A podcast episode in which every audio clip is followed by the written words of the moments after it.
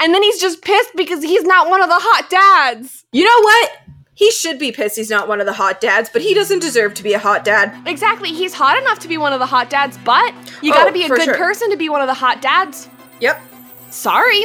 that's why Hal isn't there. Mm-hmm. Hot Dad Brigade, only good dads allowed.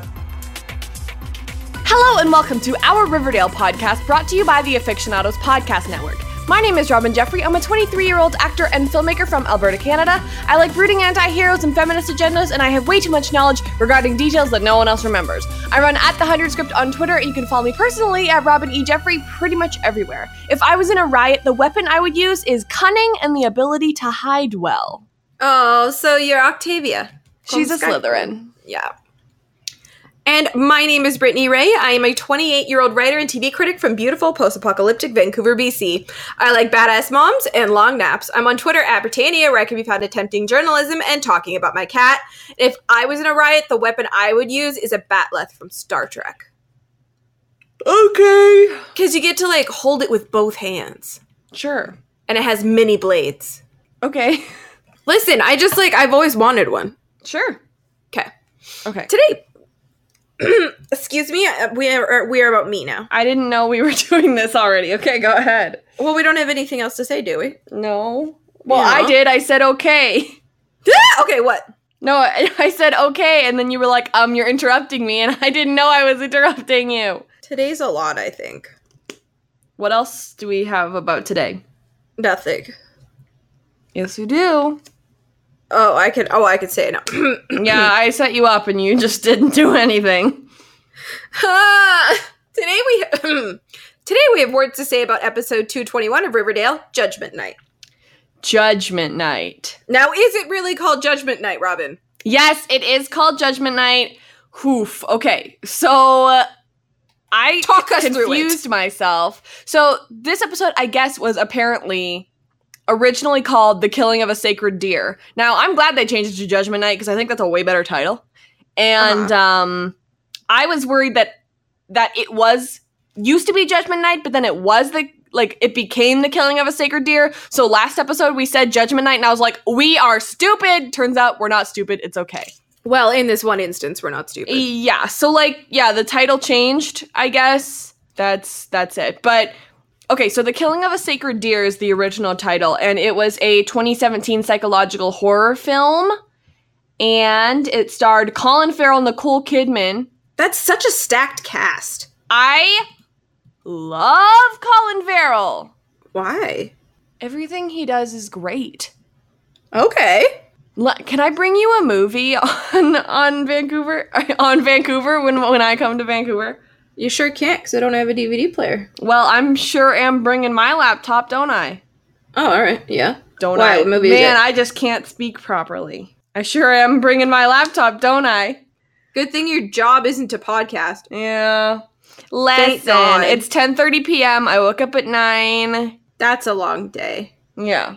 So, uh, oh, okay. So the film follows a cardiac surgeon who is uh, international treasure Colin Farrell, who secretly befriends a teenage boy with a connection to his past. He introduces the boy to his family, who begins to fall mysteriously ill. Oh, okay. Well, I'm definitely watching this on Netflix tonight. Yeah, because you. s- I remember when we first talked about it being called "Killing of a Sacred Deer," and you said, "Ooh, I'm, I'm gonna watch it on Netflix." Then, Yeah, and then I saw like the Netflix description, and I was like, oh, I don't know, really know if I'm into this, but that one is much better. yeah, yeah, that's literally like the main sentence on on the Wikipedia page. But Okay. yeah, it looks pretty dope. I would, I'm really interested in it. If I wasn't terrified of most things, I would watch it too.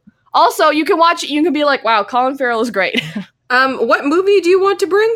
oh, I'm gonna bring Saving Mr. Banks. Oh, I actually did want to see that. Oh, dude, it's so freaking good. Um, because I always wanted like the story of like acquiring Mary Poppins is actually like a really ugly Dude, one. it's literally so freaking good. I can't say enough good things about it. It literally like came out and it I don't think it was that popular, but like Emma Thompson, Tom Hanks, Colin Farrell, BJ Novak, like oh yeah, it's it's it was so good. And I Yeah. wa- and I, like I would watch it more often if I had the time.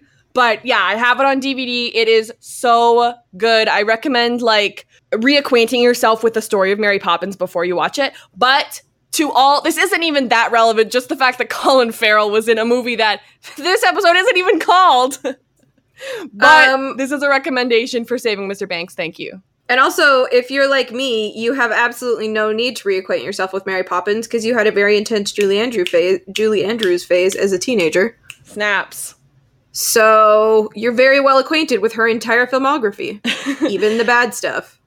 and so wait bad stuff how dare you did you watch princess diaries enough Yeah, that's what. That's why I loved her so much. oh my god i love princess diaries And then I went back and watched her entire filmography, literally everything. I watched it all.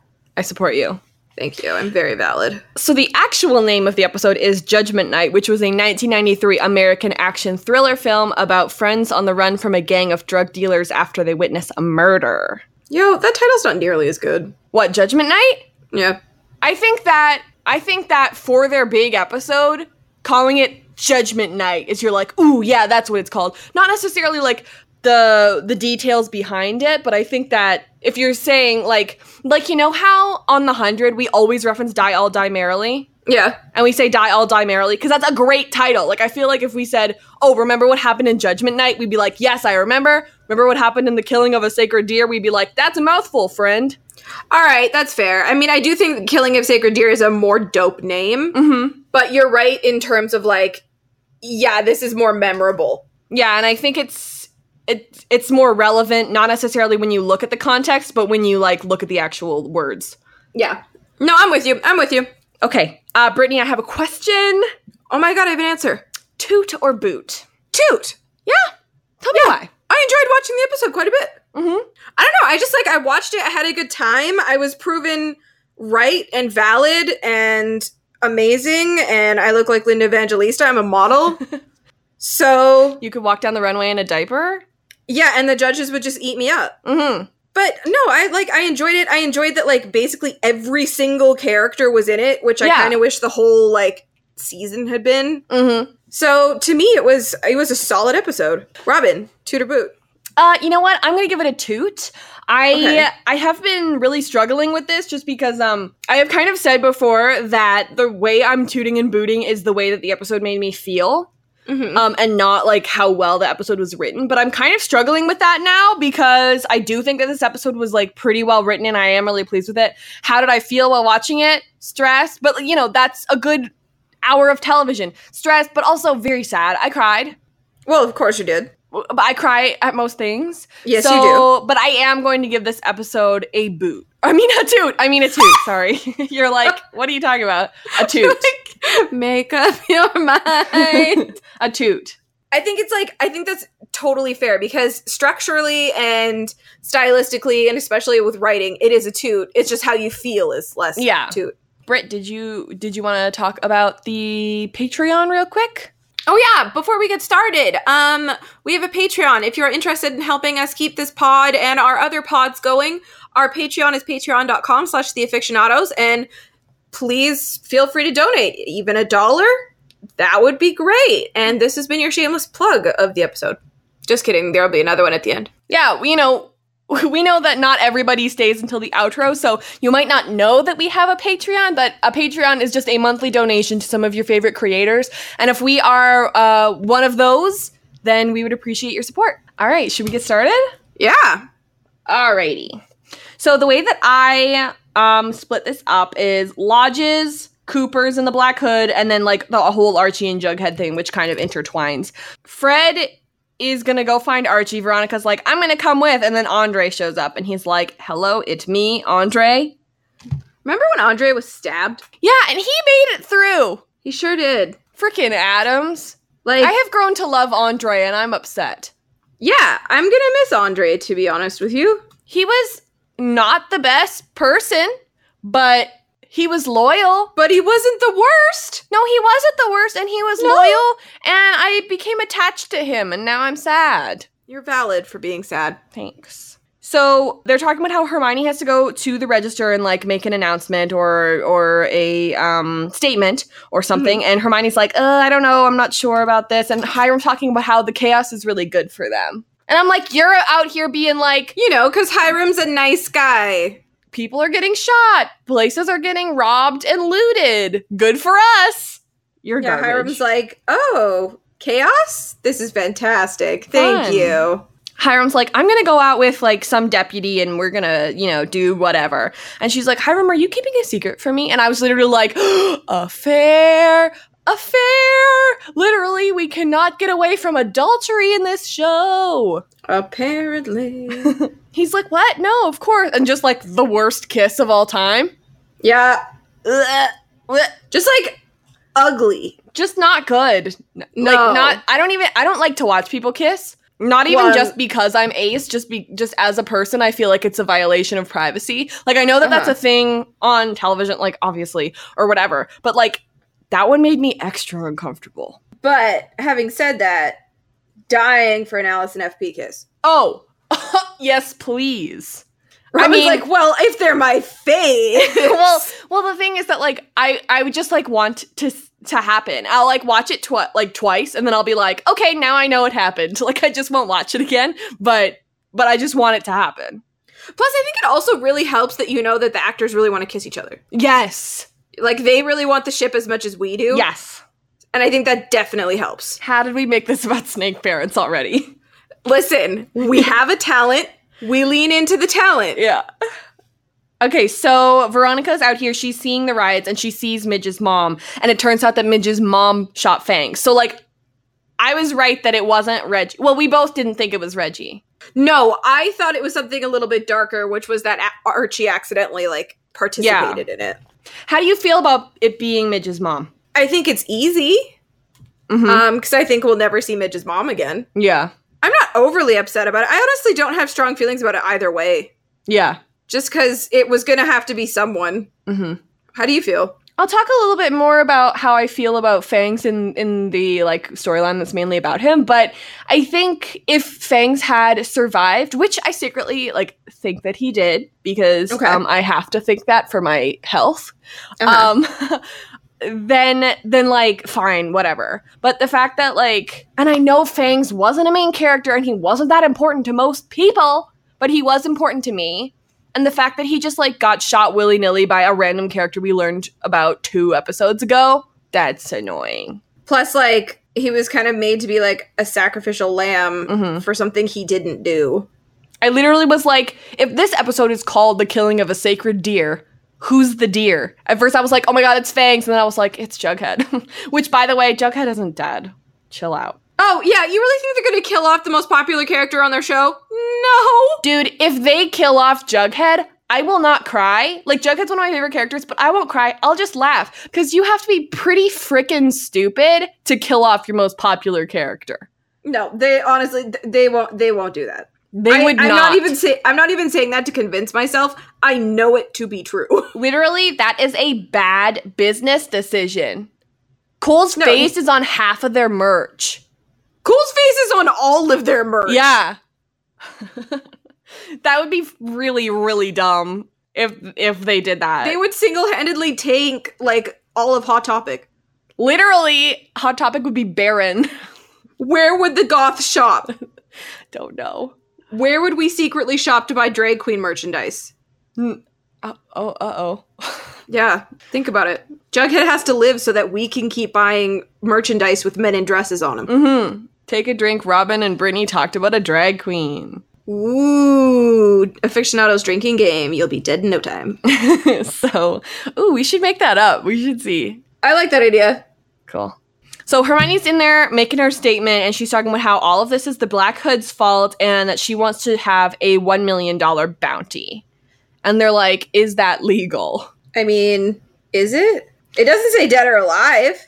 She said dead or alive. She said alive, preferably dead. Okay, that's asking people to hunt another human is super illegal. Yeah. My thing is just that, like, this is he- like so much overkill. Like, I feel like if you were like, a $100,000 bounty, people would be like, Dope! But a million dollar bounty? I'd do it for. just kidding. Robin, what were kidding. you about to say? I'm literally kidding. okay, but given the fact that we know who the identity of at least one of the Black Hoods is, and we know that he was shitty to Alice, I would do it for free. Oh, murder. Oh, she's a murderer now. So, uh, No, I wouldn't really. I'd chicken out and cry. oh, fully. And so Betty's like, Fangs was not shot by the black hood. Like we did, like was the black hood even there? Yeah, right. And Alice is like, "Why are you protecting a murderer, friend?" I mean, is Alice not valid in this moment? Veronica calls Archie and Archie's like, "Aren't you supposed to be at my house?" And I'm like, "Seriously?" Like now? I mean, like if it was me, if I was your girlfriend, you'd be like, "Hey, there's a riot going on. Didn't I tell you to stay at my house?" I'd be like, "True, yes, I am still there." Yeah. But it's Veronica. Of course she So- didn't stay put. Like you have to know when dating Veronica that if you tell Veronica anything, one, she's not going to listen, and two, she'll probably do the opposite. Yeah, literally. And so uh, she's like, no, Mrs. Clump shot Fangs. Also, I love you. I love you. Okay, they do love you, whatever.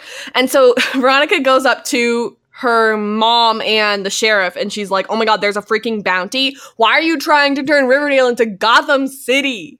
Great joke. Great, joke. And there's a really great moment afterwards where Sweet Pea does this badass thing where he like just rips a photo. I'm like, that was a good moment. Really big fan of that. I also congrats to the CW on being able to make that joke Yes.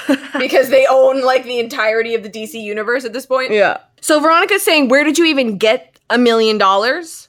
And she's like, "Oh, we have secret funds." And he's like, "She's like, why are you trying to use my money?" And they're like, "No, it's not. It's not your money." She's like, "Why are you stealing my money?" And so she locks herself in the study and she's like, "It's not even in there, Veronica." And so she gets in there, she opens the drawer, well she breaks into the drawer and she finds the October surprise. Okay. What do you think about this? I don't know what to think about it. I would like to hear what you think about it first so that I can then piggyback on what you said and be like, oh, yes, okay, now I know what my own thoughts are. Gotcha. I actually often do that to you. Yeah. Okay, great. Okay. Okay, so first of all, an October surprise hmm is like a really common like political tactic that Americans use because their elections are always in October. They use it and the October surprise this year was basically Comey saying, "Hey, or last year, hey, we reopened the case against like Hillary Clinton." And then Hillary lost the election and now we live in this hellscape. So their October surprise worked. Yes, October It's supposed to surprises be- are very effective. Mm-hmm. this one is the most like okay listen james comey stealing basically stealing the election for donald trump was shocking this is disgusting Mm. hiram lodge using his own wife's infidelity to punish her and saying oh it'll take down fred more than you does he is he really so stupid that he does not live in a world where women do not get punished more brutally for the same indiscretions that men do Mm. does he really? He he, he somehow just Fully, ooh, ooh. what? Yeah, this is like this is like things that you hear when you're in high school where people were just like, if a girl sleeps around, she's called a slut. If a guy sleeps around, he's called a player. He's Yeah. called like, you know, he gets high fives. Oh, And there yeah. was that other like metaphor that was just like, if there is a lock and a key, right? A Yeah. key, a lock who gets opened by a bunch of keys is a sh- crappy lock. And a key that opens a bunch of locks is called a master key.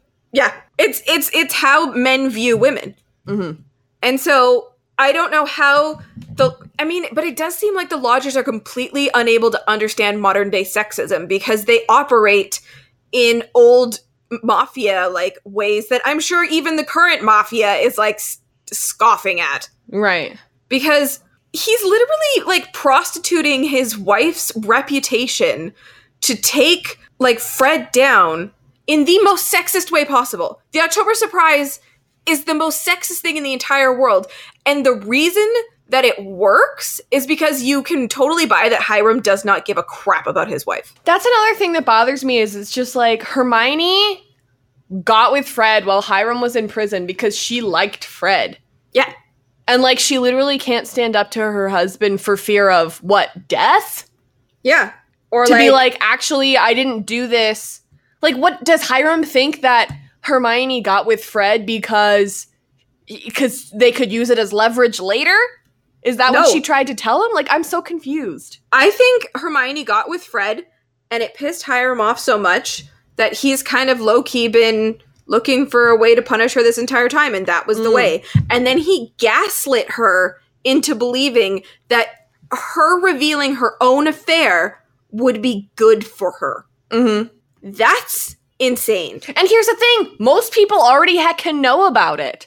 Yeah, that's the other thing. Most people were very aware because it's not like they were exactly discreet. Mm But still, he like Hi- Hiram is is an abuser hmm. Mm hmm.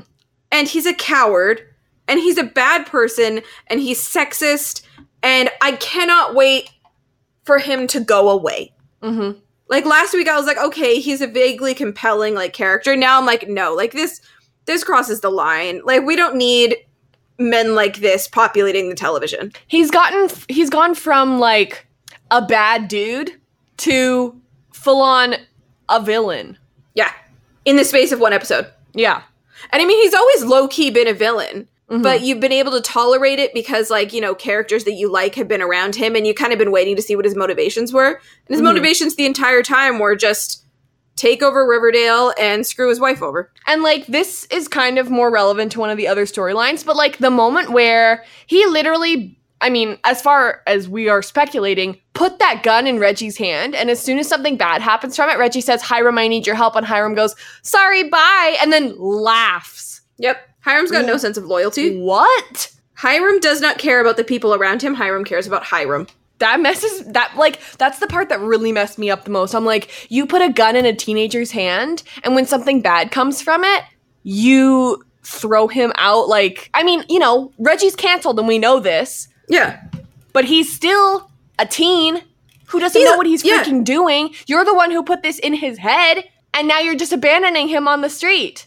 And there's so many toxic ideas in Reggie's head that could be undone by men like Fred. Hmm. Mm. You know, Yeah. like Reggie is such a product of toxic masculinity. Mm. And Snap. he's he's he, he's the prime example like Chuck of people who can pull themselves out of toxic masculinity and become good people. Mhm. But I don't know if he's going to get a chance to do that because clearly Oh, I just had a I just had a revelation. Hmm. Hit me. Reggie was supposed to be Chuck in Ch- Carrie the Musical. yeah. So maybe they were like, okay, let's have this be Reggie. And Uh-huh. then they redeemed Reggie and then realized they wanted Reggie to shoot Fang. So they were like, can't have it be Reggie. He can't be redeemed and then taken away again. That would make sense actually. I think that's what happened. Okay. Okay. So, yeah, story-wise that would make sense. Mm-hmm. Mhm. Okay. So, uh, so that they- that definitely fills in part of the puzzle. yeah, yeah, I think Okay. so too. Yeah. So they read the October surprise and they realize, you know, how freaking garbagey it is. And Hermione's explaining that, you know, Fred's whole thing is family values and this will completely like, you know, it's going to hurt both of them, but it's going to hurt him more. And I'm No, like, it's not. literally what? And so I I literally wrote the note Hiram sucks like four times. And like literally that is the full note. Hiram sucks. Just because everyone's talking about how garbagey Hiram is and he only cares about himself. And she's like, "Oh, he would never hurt us." And I loved this line from Veronica where she's like, "The fact that you still believe that is Chills me. chills me." Yeah. Yeah. Yeah. Great Because- snaps for Cam- for Camilla. Camila, how does she pronounce her name? Uh, I think it's Ca- I think it's Camilla. but it might Cammy. be Everyone Camilla. calls her Cammy. I can do that. Okay, but okay, okay, okay, okay. The fact that Ronnie is now coming out of like whatever little stupor she's been in for hang on, I'm digging. Mm-hmm. What whatever she's been in for most of the season and is finally seeing her father for what he is. Mm-hmm. I feel like this is so late for this realization. I fully agree, especially because through all of season one, Veronica was like, is- you know, something bad happened. She'd be like, it was my dad. And they'd be like, "Mm, no, it was somebody else. And she's like, what if it was my dad? Like, she was just looking to blame her dad. And all this whole season, she's been like, tr- trying to see the best in him. And I'm like, you should have listened to your gut season one, fam. Exactly. So I kind of don't buy this because I'm like, but he's been doing shitty stuff the whole season. How is it you're just noticing now? Mm-hmm. I don't know. I don't know. What I don't know. So Hiram calls Pop, or Pop calls Hiram, I can't remember, but he's like, oh, hey, Pop, what's up? And he's like, well, literally, there are um, riots happening. And Hiram's like, no kidding. Never would have guessed that. This is Didn't like- definitely help instigate them. I love seeing Hiram angry. So this is like my favorite part, one of my favorite parts of the of the episode, where Pop's like, "Oh, don't worry, all the hot dads came and saved us," and Hiram's literally like, "Okay," and he's like, "Yeah, they're heroes now." And then so he's like, oh, because Small Fry shows up. And so Pop's like, oh. And then Hiram hangs up on him. Like, if he had stayed on the line for like 3.2 more seconds, Pop would have been like, um, there's a scary dude here to see you. But Hiram hangs up, and then he's Yep. just pissed because he's not one of the hot dads. You know what? He should be pissed he's not one of the hot dads, but he doesn't deserve to be a hot dad. Exactly. He's hot enough to be one of the hot dads, but Oh, you for gotta be sure. a good person to be one of the hot dads. Yep. Sorry. That's why Hal isn't there. Mm-hmm. Hot dad brigade. Only good dads allowed. Okay, okay, so Sam, y'all know Sam. She's been on the pod a bunch of times. I Um, date her. Yeah. So Sam t- texts No us- homo though. No homo though. Uh, Sam texts us and she goes, "This is what we're learning. Dads whose names start with F are good. Dads whose names start with H are bad." and that's what we know. And what about dads whose names start with T? That's the thing. Like sometimes they're okay, but they're not very good at their jobs. Well, Tom Keller is an outlier and should not have been counted. yeah, exactly. So yeah, Hiram's just pissed that he's not one of the hot dads. So well, sorry about it. Saws, bud. But no tea, no shade to Mark Consuelos. You are a hot Yeah, dad, Mark fully. Consuelos. You're just not part of the hot dad brigade on this show. Yeah. But you're a hot dad and you should know Don't it. worry. So small fries here. He is not small, which I guessed. I figured, ooh, that I guy is not going to be lo- small. Listen, I have a very simple sense of humor. Mhm. If you pull something like this where like someone's named Tiny and he's big, Exactly. I will laugh at yeah, it. Yeah, yeah. And so, like, literally, Hiram's like, okay, Pop, well, glad you're okay, bye. And then he just, like, hangs up and it's just like, oh, not one of the hot dads. And so we learn that Small Fry is looking for Hiram. So it's interesting that, like, what's his name? Elio was saying that everyone thinks that Archie himself killed Papa Poutine, but Small Fry knows that it was Hiram. Was it personally Hiram? I don't remember. What do you mean? Was it personally Hiram who killed Papa Poutine? I don't think so. I don't think so. I think it was somebody else, but you know, it was Hiram's fault. But I also fully don't remember either. It was like Andre or something, probably. Is Andre a hitman? He killed that one kid after they after he attacked uh, them in the woods. Oh right. So anyway, next next uh next part. So Small Fry is at the Pembroke and he sees Andre and Veronica's saying maybe I have lost my nerve but at least I haven't lost my mind. Snaps. Snaps. obsessed.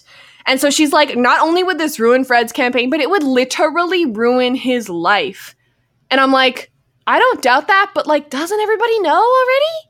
And you know what also I think is heartbreaking? Mm. Ronnie doesn't think about the fact that it would ruin her life too. Ver- Veronica's or, or Hermione's? Yeah. Yeah. It would ruin Veronica's life, it would ruin Archie's Mm. life, like she doesn't even think about that. She just thinks about Fred. Right. She's such a good bean. Yeah. And she thinks about her mom too. Support Yeah. them. So the bra- the door gets broken down, and the dude says that if that Papa Poutine hashtag MC Gainey, I miss you. I hope you come back. So, I mean, he's dead, so no. But he was on Lost, Yeah, I was and I gonna love say. him. He said, "My dad said that if so- if he ever got heckin' murdered." Don't go after the person who murdered him. Go after who they love. And you're like, that is crazy, but also, like, Brilliant. re- like I hate to say it, but like true. That's the that's Yeah. what's gonna hurt the most. Yeah. That's like when people say people as if this is just a regular Tuesday, but I mean like on dystopian type of things. But you know, Go away, go away. they say I'm gonna kill everybody here. Like I'm gonna kill all your friends, and I'm gonna kill you last. That's what that reminds me of. Well, it's it's um Clark and Matt Weather. And it's uh Charlie and Ethan on Lost. Oh, see, we c- we all can do Mhm. this. It's a trope. We all can relate. Oh. Yeah. so uh, there's a gun hidden in the study because of course there Under the is. cigars. and That's brilliant. and Hermione kills Small Fry. All right, can we just snaps for Hermione? Because I'm really proud of her. I mean, I probably like if I were there, I would just like wound. Um, not really one for actually killing, but, But I mean, I feel like she hasn't been trained. oh, true, true. So she's like, shoot wildly, something will happen. Ex- yeah, exactly. I mean, it's not like you get a lot of training as a mob wife Yeah. because apparently they don't believe in. because they don't think you can do anything. So Hiram comes home and Andre's dead. R.I.P. Andre. Aww. You know what? Andre made it really far. He did, and who's the next Andre? Whoever it is won't be as good as Andre. Agreed. I mean, Andre was never as good as, as Smithers, so you know, you just can't can't live up to your predecessor. That's what we've learned. Hey, but you know what? Good news. At least Smithers is still alive. Yeah, Smithers is chilling. Yeah. One of the things that I noticed about this scene that um I don't it- that it super isn't relevant, but that Hmm. uh when Hiram walks into the Pembroke, it's the sound of a text sending and then he puts down his phone. I assume it's to Penny Why do you assume it's to Penny? cuz that's who he's been meeting up with and paying. I assumed it was to the other Black Hoods. Oh snap. I mean, in my mind, Man, dads whose names start with H. You guys suck. like honestly, in my mind at this point, Hiram is quite obviously working with someone Black Hoodish. If only because he has the stupid leather jacket they all seem to be wearing. it's like, wow, something terrible is happening. Hiram. I mean, let's we'll talk about the leather jackets later, but yeah, I assumed that he was texting the Black Hoods, but he could have been texting Penny. You're right. Yeah, and so anyway, he he's texting somebody, and you know, I don't know if that was like w- written into the script or if like they were like, uh, he needs something to be doing when he comes in. Let's have it be that or or whatever. But that's something that Mhm. I noticed. So when he comes upstairs, he's like, "Oh my god, my family!" And they're like, "Oh wow, you you you you care about your family, suddenly?" You bothered to come home Mhm. and be concerned for us for once in your life? Cool. Question mark, question mark, question mark? So they're all sitting at the table and they're like, you heckin' clean it up. Boy, not my problem. Yo, the the it took a whole season, but seeing them unite against Hiram is so Mm-hmm. satisfying. Agree, agree. So the ending scene for this storyline is that Hiram says that the sheriff's office, because Minetta is crooked as heck, he said, "Oh, we Yeah. they tagged them as riot victims. It's whatever. We're, we you know we're off scot free. It's fine." And they're like, "Listen, we found your October surprise," and he's like, "Yeah, yeah, that's the cost of winning. Whatever." And she's like, "There is always going to be an October surprise with you, and you're just going to use your family as collateral. You're trash." I mean, is she wrong? She is absolutely not wrong, No. and I support her. I feel like Hiram doesn't see his family as his family. He sees them as a means to an Mm. end. Mm-hmm. And that makes him a villain. Agreed. to me. Cool. Fun. Um, do you want to talk about the Black Hood? Oh my god, let's totally talk about the Black Hood. This is basically what I've been dying to talk about the entire time. So, you know, Cheryl's getting attacked, so she runs, she barricades the door. Uh, you know, he's got a freaking axe, but she escapes and she finds her arrows and literally changes her outfit and shoots him in the shoulder. I'm sorry, only legends, only gay legends find time for an outfit change in the middle of being attacked. Also, I wanted to point out that the actor who is, or or maybe they recorded this later, but like it sounds like Hal is being shot, in, like it sounds like his voice. Well, yeah, and he has a wound on his Yeah. shoulder through the next couple scenes. Oh yeah, yeah. Oh, oh yeah. Just like when I was uh when I was listen- when I was watching it the second time, knowing it was Hal. okay, yeah, you were like, oh, okay, it's definitely Yeah. Hal. So we know that Betty has talked to Hal and been like, "I'm gonna be at town hall." So why does he go and ki- and try and kill Cheryl? Yeah, like, was she not talking to him the whole time, or was he gonna kill Cheryl and bring Cheryl's body to the hole? Like, Ooh, that would be messed up. I mean, he's a serial killer. yeah, I know. But like for the show, that'd be messed up. I just that I mean, it just further plays into my theory, doesn't it? Yes, it sure does. And actually, It sure heckin' does. something that I wanted to point out that I noticed when we watched for the first time is Mhm. that we get this moment and I just like noticed this stuff because I went to film school and stuff, but like this is the first time that we have like some shots that are from the Black Hood's perspective. Like we usually Yeah. have, you know, where the character of the Black Hood is attacking and so we are afraid of the Mhm. black hood but once cheryl disappears w- we're relating to the black hood because we're like where's cheryl and we're, we're even getting pov shots and we you know we never get those again but like why did they give us those I think it was that made me feel gross inside i didn't want to relate to him. no. I loved it because if you think about if you think back on it Mhm. now, it was because he had become the prey. oh yeah for sure okay Yeah. yeah yeah So like I think that's brilliant because it very subtly tells us it, it communicates fear within the Black Hood. All of a sudden, he is not someone who is dangerous and mysterious. He's someone who is wounded and confused mhm. and has just been bested by a teenage Right. girl. I like that. And it's, you know, some Red Riding Hood realness. Oh my god. Cheryl fully she even gets the gloves Yeah. on. She's like, "Hang on, hang on. I know I'm being attacked and someone's trying to kill me, But we got to do this but if right. I'm going out, I'm going out in style." And like she so confidently didn't think she was Yeah. going to die too. She was like, mm, "No, I'm taking care of this while I can." Betty is getting a phone call and oh, I know what I said. Okay, Betty's getting a phone call. It says it's, it's two missed calls from Jughead. But charge sound is what I wrote. Th- The sound of her getting a missed call is the sound that you used that your phone used to make when you charged it, when you plugged it in. And I was like, that's not the right one. I'm like, somebody in editing is just like, phone sound. Yep, this one. Someone in editing's like, "Uh, millennials have their ringers on all the time, right?" yeah, right? And it's like, "No, we freaking don't." Absolutely not.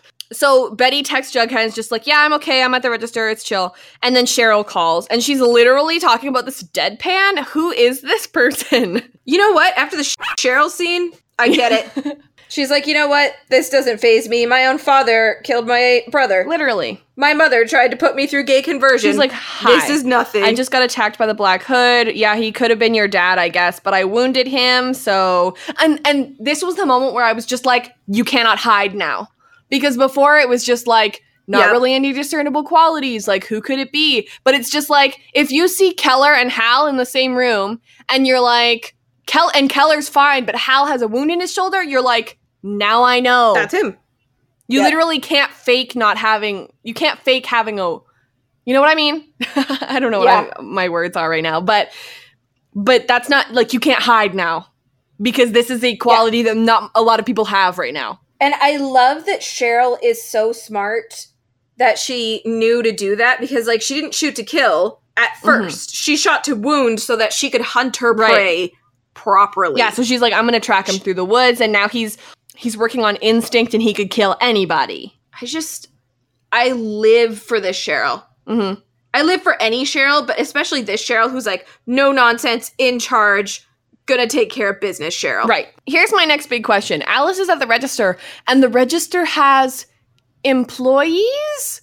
Yeah, there's just like randomly some dude there, and I'm like, who are you, dude? what? Like there were like actual people back there, and I was like, I l- fully thought that only the Coopers worked there Yeah, so did I. because it's supposed to be a small town, Well, I mean, right? I think we all know how that one works. Oh yeah. In that we don't know how it works, and it's inexplicable. So then. Alice and Betty are talking on the phone, and she's like, Yeah, Hal is out covering the riot, of course. And she's like, No, I'm not leaving. Like, this is good for the paper, of course. And Betty's like, Cool, yeah, stay put. Thanks, bro. Yeah, she's like, cool, yeah, stay put. By the way, that was a really messed up thing that you said. yeah, also, um, that's kind of garbagey, but okay. she's like, ah, that's just my mom. Yeah, what else is new? Hashtag little Alice things. So Cheryl calls again and she's saying, Yeah, he could be heading to your house because I lost him here. And please don't go to your house alone. And Betty's like, Cool, sounds like I should go into my house alone. Betty's like real smart. Just like not right now. Just like, not right now, you know? Yeah, yeah. And so Betty goes home alone and there's blood all over her house. And at this point, I'm just like, How is it not Hal? Like, it has to be Hal now. It has to be Hal. Because who else is going into her house for no reason? And it's like you could make some like reach where it was like, oh, it was the riots, but it's like, no, no, it wasn't. Yeah, exactly. Like, who, you're not going to be like, I will choose any house to bleed in. Yeah, exactly. Next time we see her, Betty has cleaned up Hal's mess. Betty, Why are you doing this? Betty, Betty, Betty, Betty. Listen, I know that things are really hard right now. I know that your dad's a serial killer, and your brother, who isn't really your brother, might be dead, and your real brother might be dead, and your sister disappeared somewhere with your nieces that she Your niece had and with your nephew. cousin. yeah. yeah. And that your mom slept with your boyfriend's dad and they had a child together. Listen, I know life's hard right now, but that's no excuse for destroying evidence. Okay. Here's my thing about this. I know that Betty has like a darkness or whatever. Um and like I love my dad Just like people who have good dads love their dad, because my, my dad is good. And you may have thought that your dad was good uh, for a while here, but you know, I, I don't know about you, but I, I also have a sense of justice. And so if my dad killed like five people, I haven't counted, but if my dad killed five people, I would be like, I do not want to help this man in any way.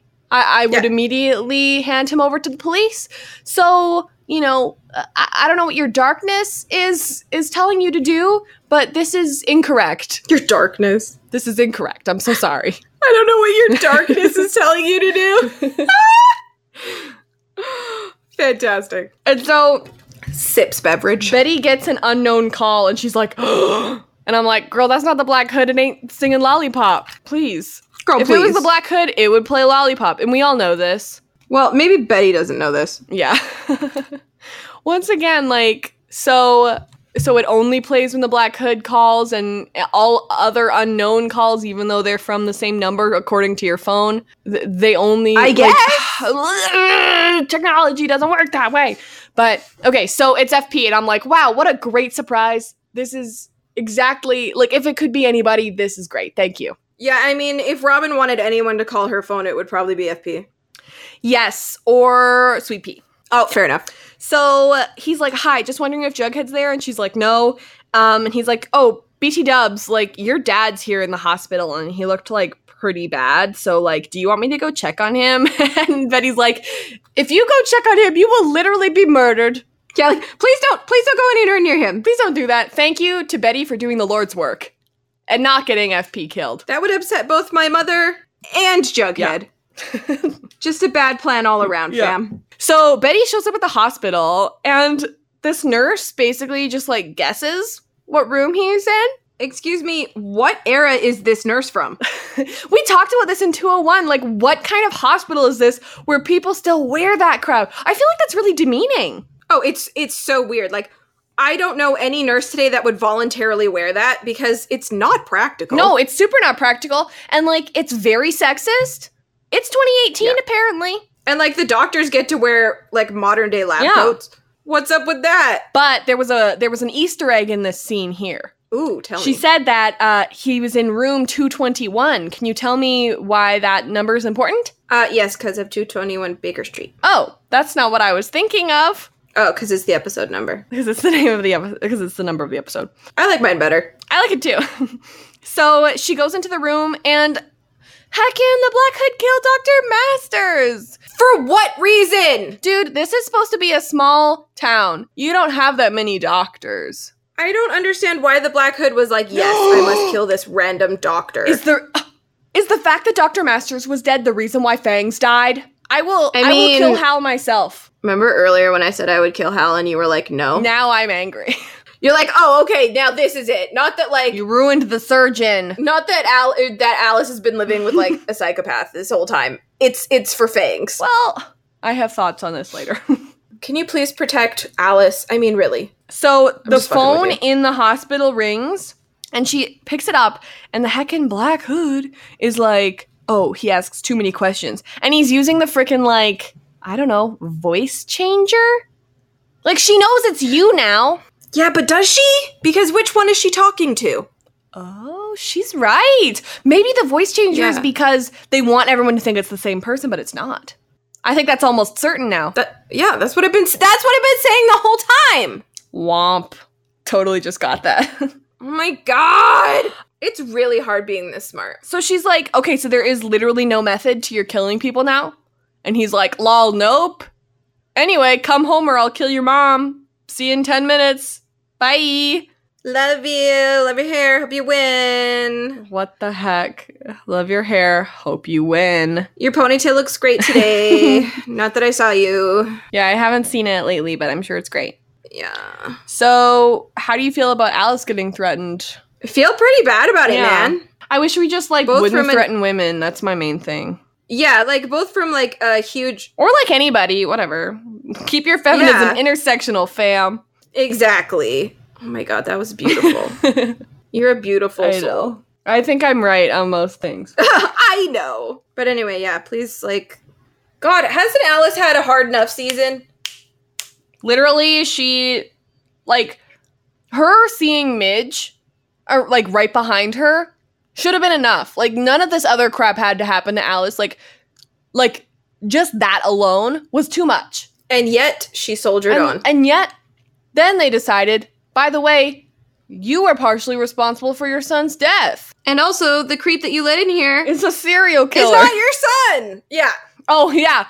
And also, your husband you've been married to for like 20 years is a serial killer. And also, your daughter has a weird darkness inside her that we're never going to fully Mhm. explain as being a legitimate psychological moment. So cool. Sips Diet Pepsi. So Betty comes home and Alice is like, "Oh, sup?" And she's like, "Is Dad home?" And she she's like, "Yeah." Why? what do Why? you Womp? And she's like, "We have to run away." And Hal's like, "Oh, hello, family. Here I am." I have a question, Brittany. Oh my god, I probably have an answer, Robin. I don't know if it's relevant to this exact moment, but I think I will forget if I don't ask you right now because it just occurred to me. Sure. When in the season do you think they decided it's Hal? Oh, This is a really great question. Um, bec- I know it's really hard. Like I can't even pinpoint it. I think it was probably right before Carrie the musical. Gotcha. So it was like right before the hiatus, or right after the hiatus. Yeah. like right during the Like- hiatus. I mean, yes. Yeah, like somewhere in there where like Hal disappeared for a few episodes and they were trying to figure out what they were going to do with FP and Alice. And they were like, okay, once and for all, we can make Hal the big, like the big bad, which means that Alice is completely justified in leaving him for FP. And we can also explain away a lot of like how he knew things because he's Yeah. like a journalist and stuff. Right. And I think that I definitely think you're right about that because the Carrie the Musical episode is when they were like, ooh, okay, it's going to be Hal. So we need to bring him back into their lives. And Car- Carrie the Musical episode's the the episode where Hal came back and gave her peonies Exactly. and didn't understand. And it's also the episode where like they, I think they decided, okay, even though Chick's creepy, he's not the Black Hood. Yeah, and I just think that's annoying just because like it was literally so clear it was Keller in that episode. I mean, I feel like We had so much. I feel like we were onto something with that, and I will stand by. Like at some point, maybe Keller was a viable option. I think it's worth going back and watching at least 205, which is when a stranger calls when Betty gets all those calls from the Black Hood. Yeah. To see like just how many inconsistencies there's going to be here because I've said before on this podcast that like I'm kind of disappointed that it's Hal just because like you know, I haven't gone back to listen to them, but if you go back and listen to our beginning of 202 uh season 2 podcasts, I'm sure we brought up Hal pretty heckin' quickly. Oh He yeah, was like one of our first guesses. So I don't know. Hmm. I don't know how to feel about it. I feel like Hal was a lot of people's guesses, and then they kind of started like redirecting Mhm. around it just to kind of like throw suspicion off, and then they came back around and they're like, okay, yeah, no, it's Hal, and you're like, okay, well, I guess it, but then I didn't guess it, so I don't know. So whatever. Okay. So Hal comes in and she and he has blood on his shoulder. I just want to give a shout out to the continuity department for that that because um The spot grows. the spot grows. That was important to me. I was just like, if you're Yeah. continually bleeding, like that spot better grow. And when I watched it, like I was like paying attention to it and it grew. I'm proud. I'm happy. Thank you.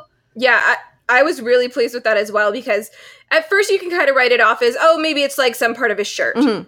or maybe it's a hole, or maybe it's a piece of dirt or something that the costuming missed. But by the end, you're like, Yeah. okay, yeah, like this has been steadily growing. And as it grows, it, I feel like, I know this is weird, but I feel like the spot itself becomes quite ominous Mm-hmm. Mm-hmm. Mm-hmm. because you're you're watching the ev- like the evidence of what he's saying blossom before your very eyes. Ooh, she's so smart. Oh, thank you. I think this moment is so funny because Alice is like, "Hey Betty, yeah, it's time for popcorn." I can't remember if Hal is popcorn or not, but but she's like, "Oh hey Betty, yeah, like I know there's literal riots going on outside, but your dad wants to watch some home movies, Isn't that nice? Ha- ha- like Alice, queen of compartmentalizing. ones that she hasn't seen, even though she's been married to him for such a long time." So but I do like that they brought this whole movie thing back because that has been something that he's done before. that's true. He's like Mm-hmm. creepily watched them in the basement. I remember this. Yep. Okay, Yep. okay, yep, yep, yep. I sh- I support that. So So like there's parts of this that feel unrealistic and feel like they figured it out at midseason, but there's parts of it where they've slotted it together Yeah. enough for I'm like, this is viable. Yeah. Would you like to introduce us to this young man who is playing young Hal? Would I though? Yes, you would. Is it Ethan? It's Ethan. Tell us who Ethan is. So, this little man right here, first of all, such a talented little actor. I love him. He had two CW gigs this year, and one of them was playing Literally in like the same heckin' week. Week. Yeah, that was a big week for him. One was this, of course, and one was playing Ethan on the Hundred, who is like the little wayward kid that Jaha took in and spoiler alert, like took care of, like, and has become a different character after Jaha. And he he had like a fairly I I would say a fairly central role in this week's The Hundred, actually. And now he is on here playing uh, Little Hal. Yeah, I mean, you know, he will never play Little Hal again, but he did good on his little guest star.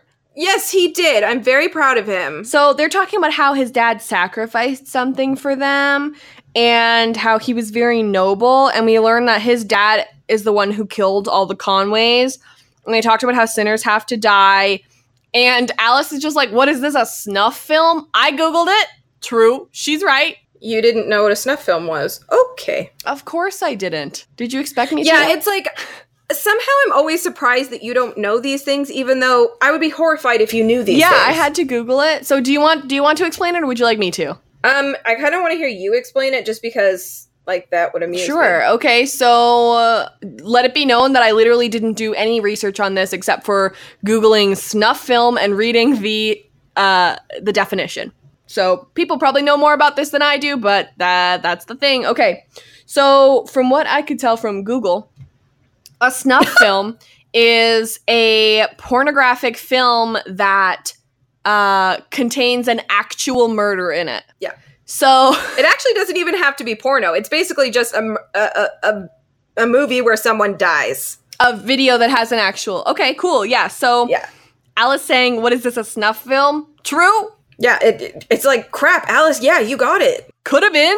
Basically, was And so she's saying, "Oh, like you have to manipulate Joseph into saying anybody except your dad." And we talk about you know doing better and whatever. So he's like, "Oh, bring out your tape recorder." And it turns out that great grandpappy, the fact using the the phrase great grandpappy ruins all dra- drama in every scene. it makes it um a comedy, which I think feels good, feels And organic. so he's like, actually, I lied. Great grandpappy Cooper is the one who killed great grandpappy Blossom and not the other way around. And then he took on Cooper to change his heckin' uh, identity or whatever. And the Conways knew about it. So, and they, they blackmailed us. And so that made them sinners. And so that's why my dad killed them. Yo, imagine how pissed Cheryl's gonna be. There is so much information in this scene. It's a huge info dump. like here's the next note that I have that's really important for us to have an entire conversation about. He Hmm. says that Joseph was always easy to manipulate as a child and as a man. Okay, so as a child, fine. This was a throwaway line, but this Yeah. tells us that Mr. Svensson had nothing to do with it. We were right this whole time that Svensson was Yeah, he being was a pawn. manipulated.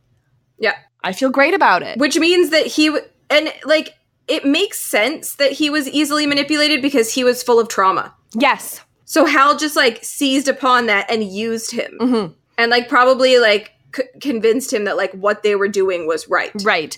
And, you know, when we told the story about the Conways, that was 208, which was called House of the Devil. And I remember it because it was the episode where they had that great snake parent scene where they talked about um, leave it, him at home. that was good. Anyway, That was good stuff. That was good stuff. we have to go back and watch that. That episode, like we gotta go back and watch the whole friggin' season to figure out what the heck is going on. I think that should be a thing that we do during the hiatus, Brittany.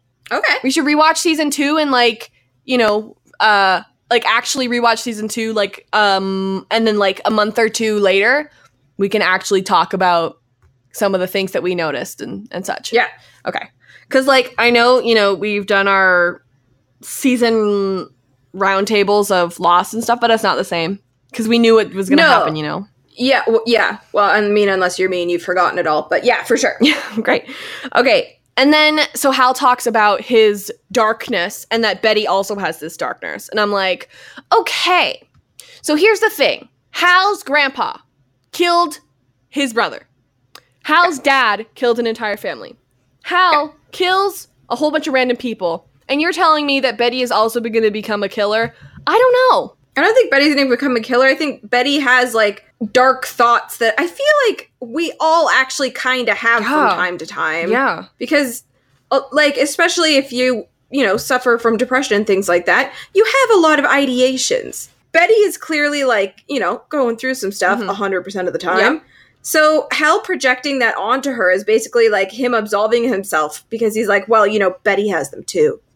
And here's the difference is it's just like I don't know about Hal's dad, but Hal has been conditioned by his mother at a young age by saying, "Listen, your dad did a bad like your dad did a bad thing, but he's being told it was a good thing." Whereas Betty knows that what she's what her family has done is terrible, and that's what I think the difference is. And I think there, there's a huge thing, and that's part of why Hal is the Black Hood doesn't really work, and you can tell that it wasn't planned Mhm. from the beginning of the show, maybe the beginning of the season, not the beginning of the show, um, because you know she has Alice as a mother.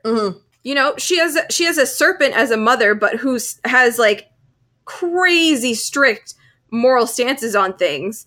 And you can tell that Hal didn't groom she or Polly to be anything like this. And she doesn't take anybody's crap. Like clearly Hal's mom has also been completely brainwashed, and I can't imagine like being Betty and being like that was my grandma. Like her little grandma, she's like "M- th- Yeah. my grandma conditioned you to be a murderer.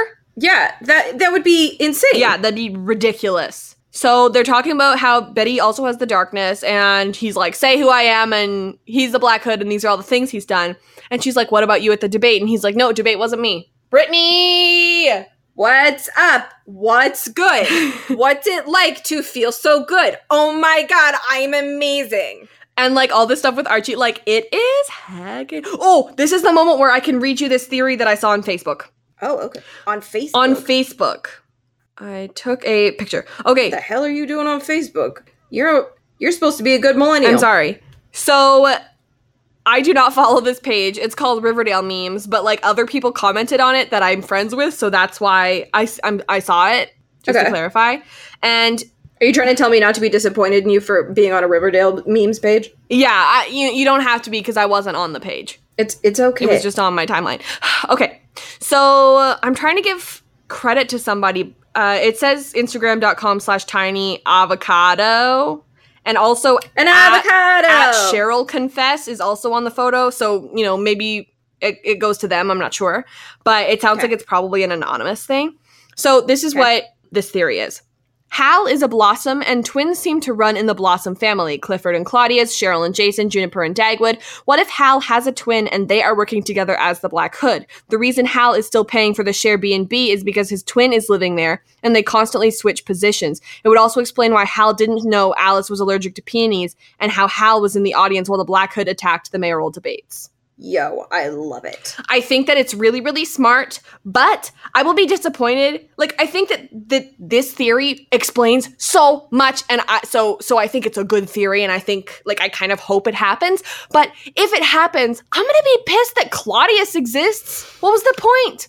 Claudius exists and yet where he go? if you're gonna have a secret twin again, two secret twins in the same season, boy, You can't do it. You can't. No, it's it it's it's sloppy. sloppy. And also, once again, if Claudius isn't gonna mean anything to the season, what was the point of him? Penelope could have been garbage all on her own. I'm so confused about Claudius. I'm confused about Claudius. Like, what? Honestly, exactly what you're saying. What was the point of Claudius? Literally, I cannot think of one. If someone ha- has a point to Claudius narratively, like I support. Um, oh shoot, the guy who plays him has a really interesting name, and I want to look up what it is so I can give him props. Okay. He is played by Barclay Hope. Barclay, what a dope Okay. name. Um, shout out to him, like you know, lucky guy getting to come back after your character dies. Like I think that's great for Yeah. him, but like narratively, storytelling wise, like what are you doing Narratively, storytelling wise, I don't know the point other than I guess to. to just give us another twin so that we can be like, oh, also Hal has a twin because twins. Well, uh, funnily enough, I actually just watched the episode where he was revealed. where And oh, where Claudius was Uh, revealed. yes, Okay, perfect. uh, I watched it last night. and they reveal him and it really seems to me that the only purpose was to do to have something to do with the blossom inheritance Right. Yeah. and i that's what think the it i think it was supposed to be a catalyst for cheryl to emancipate herself Mm-hmm. but it wasn't really necessary because everything that penelope did would have been grounds for cheryl to emancipate herself which means claudius has to have some bigger role that we're just not seeing exactly. and maybe it won't manifest until season three And if so, like, whoa, that's some thinking ahead.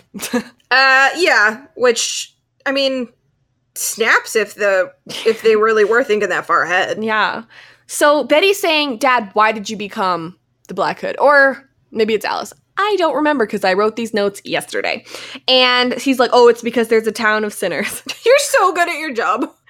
It's like I I do such point form, and like you know I thought we were gonna record yesterday, so that's why I write such poor for, point form because I'm like I'll remember, and then you know it, it was an extra 24 hours, which is I fine. know. I'm so I'm so I'm roasting you, even though it was my fault. So let's just it's okay. I, technically it was my grandma's fault. So Hal is saying, "Oh, it's because of your Jubilee speech." And he- you know we have to do better. Like that's a thing that Hal was literally triggered? Question I mark. guess. Like, do you think this is something that Hal literally pushed away in the black in the black hood of his mind? And um, Betty was like, "Sorry, I that came to me. I'm so sorry." And Betty saying we must do better was like a switch for him. Yeah, that's the other thing where you can tell they didn't really plan this because it's like, why all of a sudden is Hal becoming a murderer? He's been like a reporter in Riverdale for a long ass time now. Mhm. But now is the time that he starts to take vengeance against people. Like he married someone who cheated on him and had a baby with another man. Yeah. And there was a dead person in his room in his And house. he also made her have an abortion. Does he not also see that as a sin? well, he tried, or did he Well, actually? yeah, I thought that was Chick or well, I- Charles. I, yeah, I think it was try, but like, I just I have so many questions about the logic behind Yeah. Mm. Hal's like emergence. and so they're like, "Yeah, this makes no sense." Also, why would you want? Why do you need this to be recorded? And he said, "Well, I need them all to understand when they find us." That was one of the best lines of the episode, to be honest. Yep, yep, yep, yep. So Because chilling. It was so, so good chilling. It was so chilling. Beautifully delivered. by um, Lachlan Monroe. Yes. Shout out. Who has straight up been killing it the whole season because when you watch him with Alice, he's very good at seeming very like non-threatening. and he knows that people don't like Hal, Just like a regular dad. but he still like does his best, and I support him. Yeah. Yeah. He's a great actor. He's good at his job. So Alice starts to do this monologue about how she's not surprised. She always knew he was a mama boy and that he can't do anything right. He can't even serial kill right. I personally think that Alice is a legend. She's an icon. She's a star. Mhm. She's so valid. Just everything about her. Like, honestly, give her a Nobel. Yeah, right? Why not? Yeah. Why and not? So she's like, listen, did it ever occur to you that maybe you're the sinner because you're a murderer? I mean, is she wrong? and then I love this moment where it's like Alice has a plan. Like she literally like once Hal looks away, she's like, "Betty, there is a weapon behind you. Betty, weapon. Betty, Betty, weapon. Betty, Are you weapon. seeing this weapon?" And so she's like, "What are you going to do? Kill all the jaywalkers?" I mean, maybe. Also, if so, I have jaywalked like, I don't know, a couple times. I don't jaywalk regularly, but I jaywalk today. oh, me too. I jaywalk regularly because I live in Vancouver. She's like, literally, what did Fred even heckin' do to you? And he's like, he was an adulterer. And she's like, I, I hate to break it to you, Um. fam, but adultery is everywhere here. Name a person they've cheated on somebody, probably. Name a person. Okay, me. Yeah, you did yeah, that. it was you. Uh, you. Yup, sure Yeah. did. like, hello? Uh, Betty. Mm-hmm. Yep, yep. Mhm. Also Betty. yep. Wow. Can you believe it? Everyone. And so uh, she's like, oh, by the way, I stepped out on you with FP and he's a real man. And I'm like, yeah, you can't see me, but I'm dancing. Yo, she was like five seconds away from like telling him about FP's dick game, and I I know it to be true. Like if Betty hadn't snuck up, she was gonna keep going. Yeah, she was gonna. but also, she was gonna start like whipping out oh measurements. my god! But also, this is the first time Betty's hearing about this question mark. Okay, but there's no way Betty and Juggy hadn't suspected. Oh yeah, especially after like, wait, was Betty told Like that they- it was FPs? No, Oh boy. Kate, that's why that's why I wanted Alice to keep going. I wanted Alice to be like, "Oh yeah, and I had his baby." Yeah, and I want like I just imagine like Betty they like knock him out and then Betty's like, "So what were you saying?" So you did what with Juggy's dad? With my boyfriend's dad? And she's like, "He was my boyfriend first. Yo, She's like, "I am the original you." Jones." yeah. Um Okay, but can we talk about how in this moment Alice truly became the Snake Queen? oh, fully. Yeah. Yeah. Oh, completely. Oh yeah. Oh yeah. She's like in every way the Slytherin queen, the snake queen, the serpent queen. Mhm. Just she is the amazing. king to his, she is the queen to his king. I cry. I love it. So- I'm obsessed with it. I love one royal couple. Hal gets arrested by Keller, who isn't the sheriff. Keller's like, I don't know what's going on here. Keller's like literally the other sheriff is doing nothing. We actually caught the actual Black Hood. Who gets the million dollar bounty now? oh my god, I didn't even think about that. Give it to the Coopers. Does Alice get a million dollar bounty? Yeah, and then she's gonna buy Sunnyside Trailer Park and save everyone. Oh my god, please. Yeah, right? Someone write it. And then like make that she and FP's like little love nest. so then Archie and Fred come up. Oh my gosh, dude. Literally, this was like Dude. three seconds, but like slow motion Hal walking past Archie and Fred. Fred being his first like attempted victim. Yup. Bro. That was heavy. And Archie's like, yo, what happened? I know Archie's like, so what's up? And she's like, turns out my dad was the Black Hood. And Archie's like, word? Archie's like, Ty? and he's like, "Oh, so so you like saw him walk over to my house and try and shoot us or what?" And she's like, "What? He was literally with us this whole time." And so, fam, there's two black Hello, eyes. hello. Being right feels great. Dude, you called this from the heckin' start. Because, like, it couldn't have been a copycat. No. That's just, like, it's, it, to me, that's narratively and that's a boring. thing that I point out like in my notes about like the whole Archie and Fred th- scene is that Yeah. dude has the green eyes. Yeah. Dude has the super green eyes and looks just like the dude. Yeah. And when you see that dude in the flashbacks now, you know it's not Hal, but like, you know, what can they do? Because if it had So- been Hal in the first episode or in the in the season finale of season one, we would have been like, oh Hal? Because we know what Lachlan looks like. And Hal had the jacket. Tell me about the jacket. Hal Tell had- me about it. All right, here's the thing. Here's the thing. Yeah. Here's the thing. I am like sitting in my chair, like clapping my hands, like, hang on. Mm-hmm. Here's the thing. All the shady people in this episode, slash shady men, have been wearing the exact same leather jacket. Mm. And it is the same leather jacket that the Black Hood has been wearing the entire time. I always noticed the plaid, but I didn't catch the exact stitching, especially on the left hand lapel. There is a pocket, like a slit of a pocket. There's no collar on the jacket. Three people wore that in this episode, okay? And I watched everyone. Hal wore it, Mhm. Small Fry wore it, Hiram's wearing it. Okay. That's why I'm like, okay, I don't know how Small Fry is involved. I don't know if that's a misdirect, but it has to have something to do with Hiram because he has that jacket on and you can clearly see it. A So, like, if possible, go back, rewatch, look for that jacket because it's on every shady dude. And it's not on Fred and it's not on Keller. Keller's has a fur collar and is bigger and it's brown. It's a rich leather. Mhm. Fred is in a black pea coat. Small Fry full And on FP looks like he could be the Black Hood. Yeah. And FP obviously has a serpent jacket. The serpent jacket has studs, silver studs, and it has a proper collar. Mm-hmm. But the hood jacket has no collar. Also, I love that there are two different serpent logos. Yeah, I noticed that. I was like, where did this other logo come from? Well, like I have this heckin' Southside Serpent sticker that Sam gave me for Christmas, And I'm like, oh, cool, I love it. And then they started using the other logo, and I was like, um, okay, so now I just have this irrelevant sticker. What the heck? Like, why would you change the logo after? And they haven't. They just have two now for some reason, Yeah, I don't know why. just for I'm variety. confused by it as well. Yeah, it basically Yeah. variety. Fun. Oh, Okay, so let's talk about Archie and some serpent stuff. Okay, Oh, I forgot the last storyline involved Archie. I'm out. it's just important to talk about. Also, I will fully probably cry again. Just so oh you yeah, know. good point. Like the second time And I for- watched it, I did not think I was gonna cry. I was Uh-huh. incorrect. Oh, Oh, that's nice for you. Keeps you humble.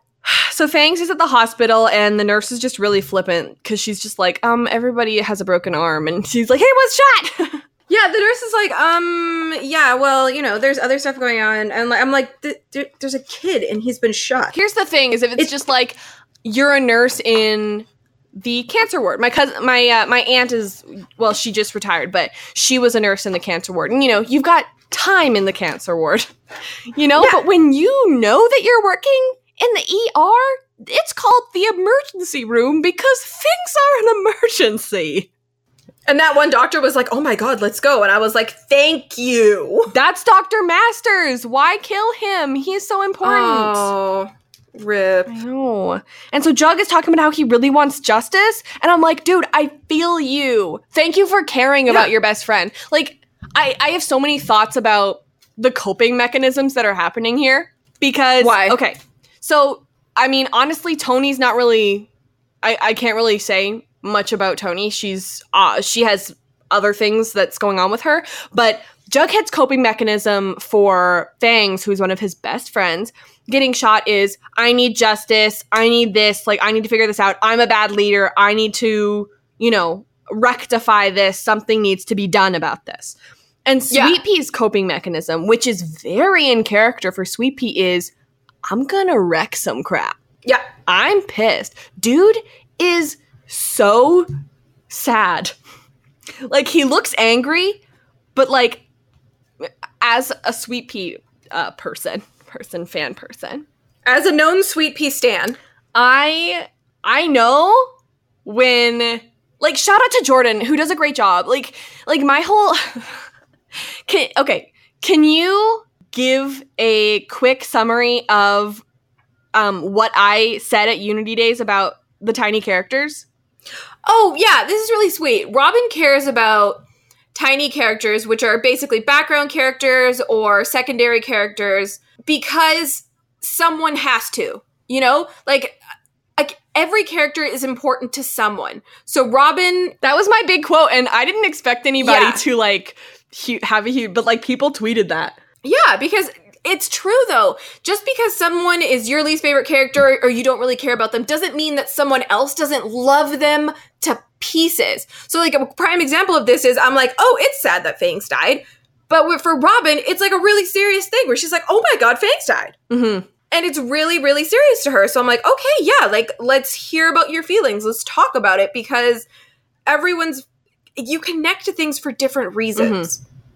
and for you you connect to the smaller characters because they don't get as much love as main characters do Exactly. And so I want to give a shout out to Jordan because when I say that character matters to somebody, the person who the character matters most to, like you might think that you love Jughead Jones so much, but I promise you, the person who loves Jughead Jones the most is Cole Sprouse. is cole yeah So, you know, Sweepy has fans all over the internet. Sweepy Tumblr is nuts.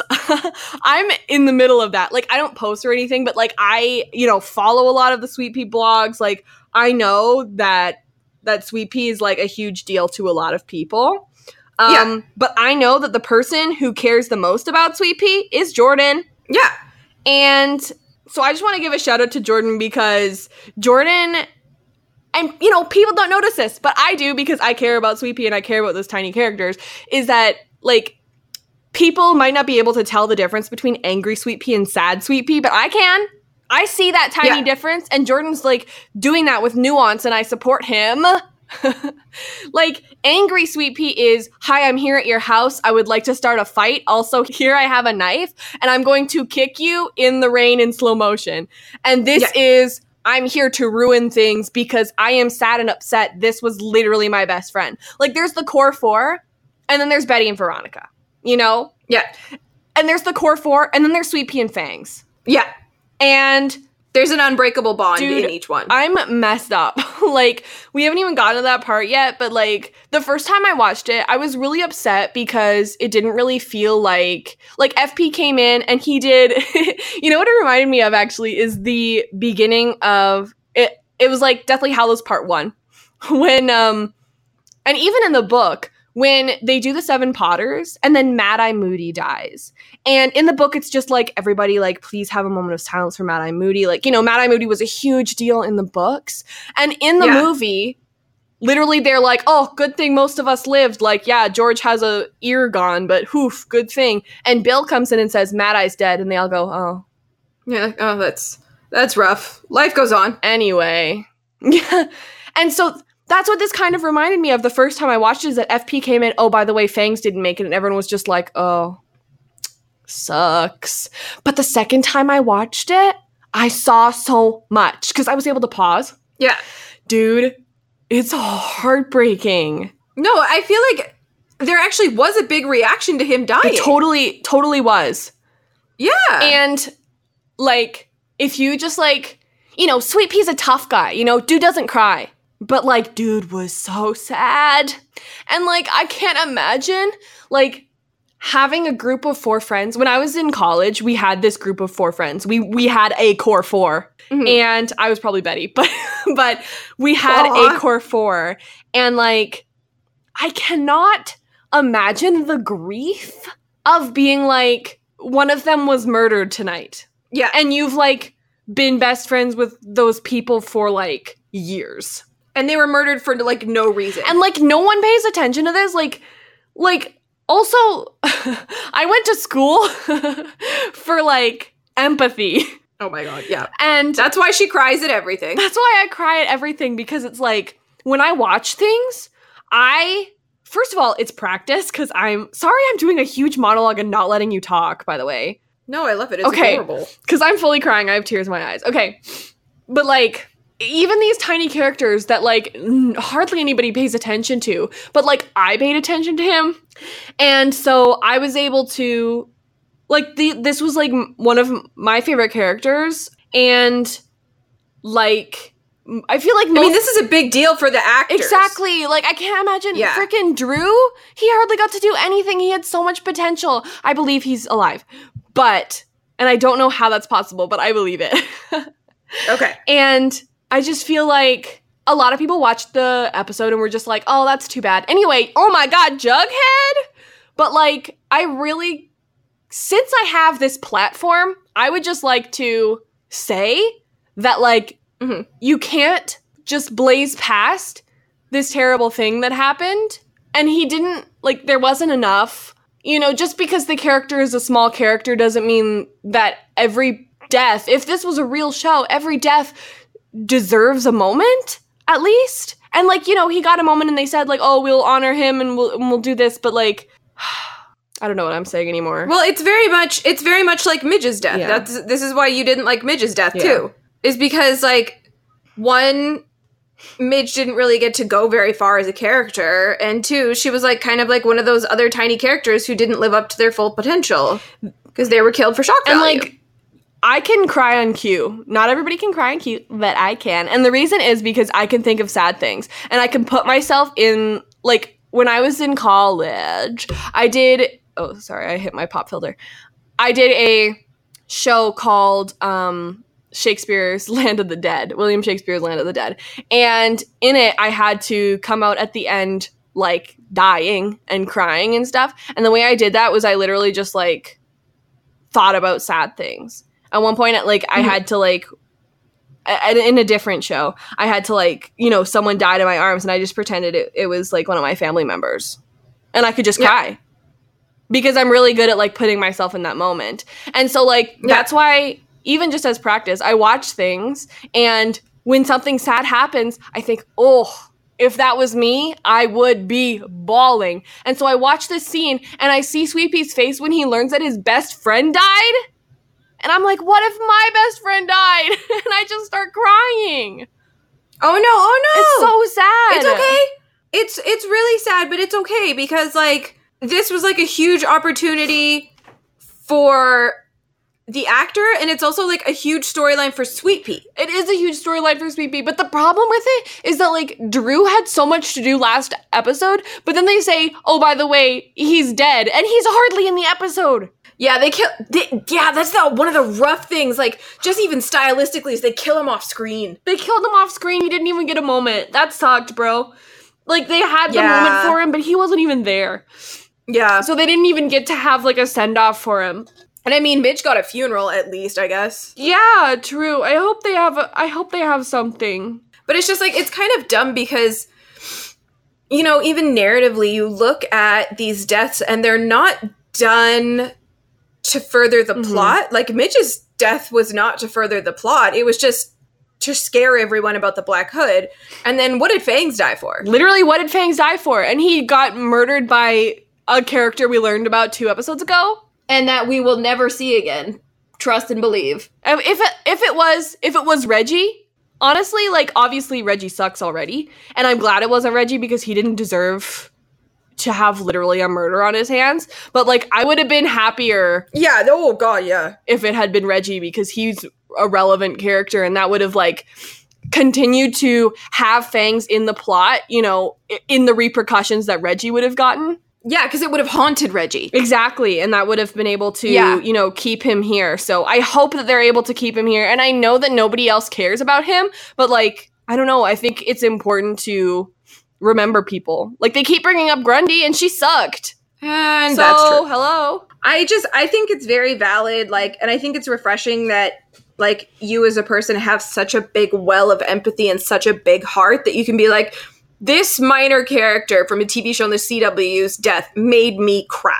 well, like, ev- in my decision making process, I am a Slytherin. In my brain, Mhm. I'm a Hufflepuff. Empathy wise, I'm a Hufflepuff. Yes. but like in every other way, I'm a Slytherin. Yeah. Okay, anyway, back to the actual plot. so, another part actually that really messed me up in this first scene is that, like, when Fangs gets wheeled off and it's literally the last time we see him, he literally reaches for Jughead and he's like, please don't leave me alone. Like, he doesn't say it, but like, you can see it in his eyes. He's like, please don't leave me alone. Like, I'm really scared. And then he dies. Yeah. And we don't even get to see it. That's I'm so, so sorry. sad. Like literally, it's it shouldn't even be sad just for me because because I cared about the character. Like the, this is sad. Yeah, it is sad. anyway, It's a sad way to die.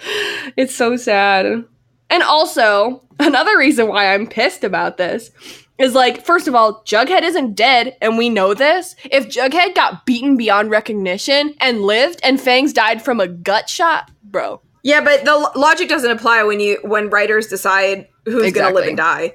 So yeah, Jughead's talking about how he's a bad leader, and FP is the best dad, and he is like, "You, I, ne- I can't get you fallen into this hole right now.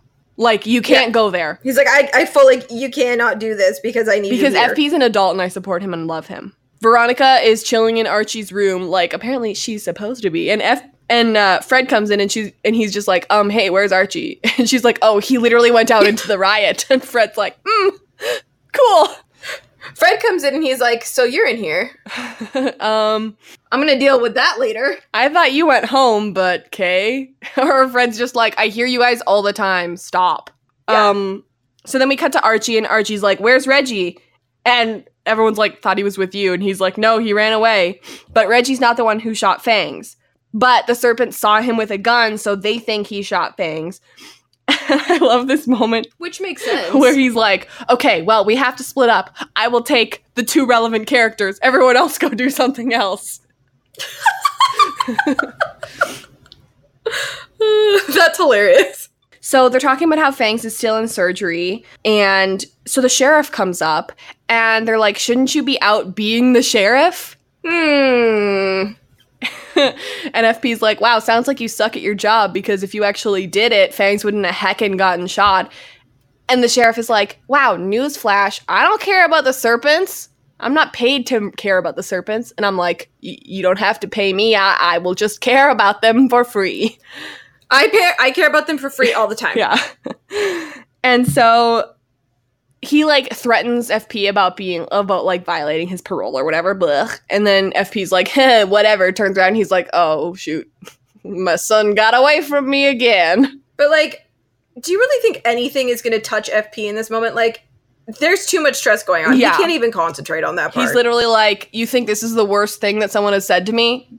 Gotta go. He's like, literally, I just found out that I have a son who's dead. One of my like gang members is in the hospital with a gunshot wound. There's riots outside. You don't even crack the top 20, my dude. Also, like, we got Midge's mom. I'm just bringing this back. We got Midge's mom after Midge got killed, and FP's just like, we have to go talk to their parents. But then he's the one who explains it to everybody. Like, w- ah, what's his family doing? Is he okay? Like, what's going on? Yeah, like, are his parents serpents too? Like, I understand that this is a show and you can't show everybody and mostly because you have to hire people. exactly, but like, I think this stuff matters. I don't know. I would say so. So Archie and Jughead are talking on the phone, and Archie's like, "It was not Reggie, so you know he's not at his house. So we're gonna go to the school next because we think that's probably where where he's at." Mhm. So they sneak into the school and they have to gear up. Sure. Sure, whatever. Can you explain this to me? What exactly are they trying to do? I think they just think that they're fully gonna get attacked, so they just want to make sure that they are they have a way to defend themselves. Okay. Is my guess. Okay. Okay. I mean, it doesn't make That's a whole all I lot of got. se- it doesn't make a whole lot of sense, but all right. Yeah. So then we have this dope shot where Sweet Pea like just runs down the stairs and just like cuts the photo. Do you know what thing I'm talking about? Yes.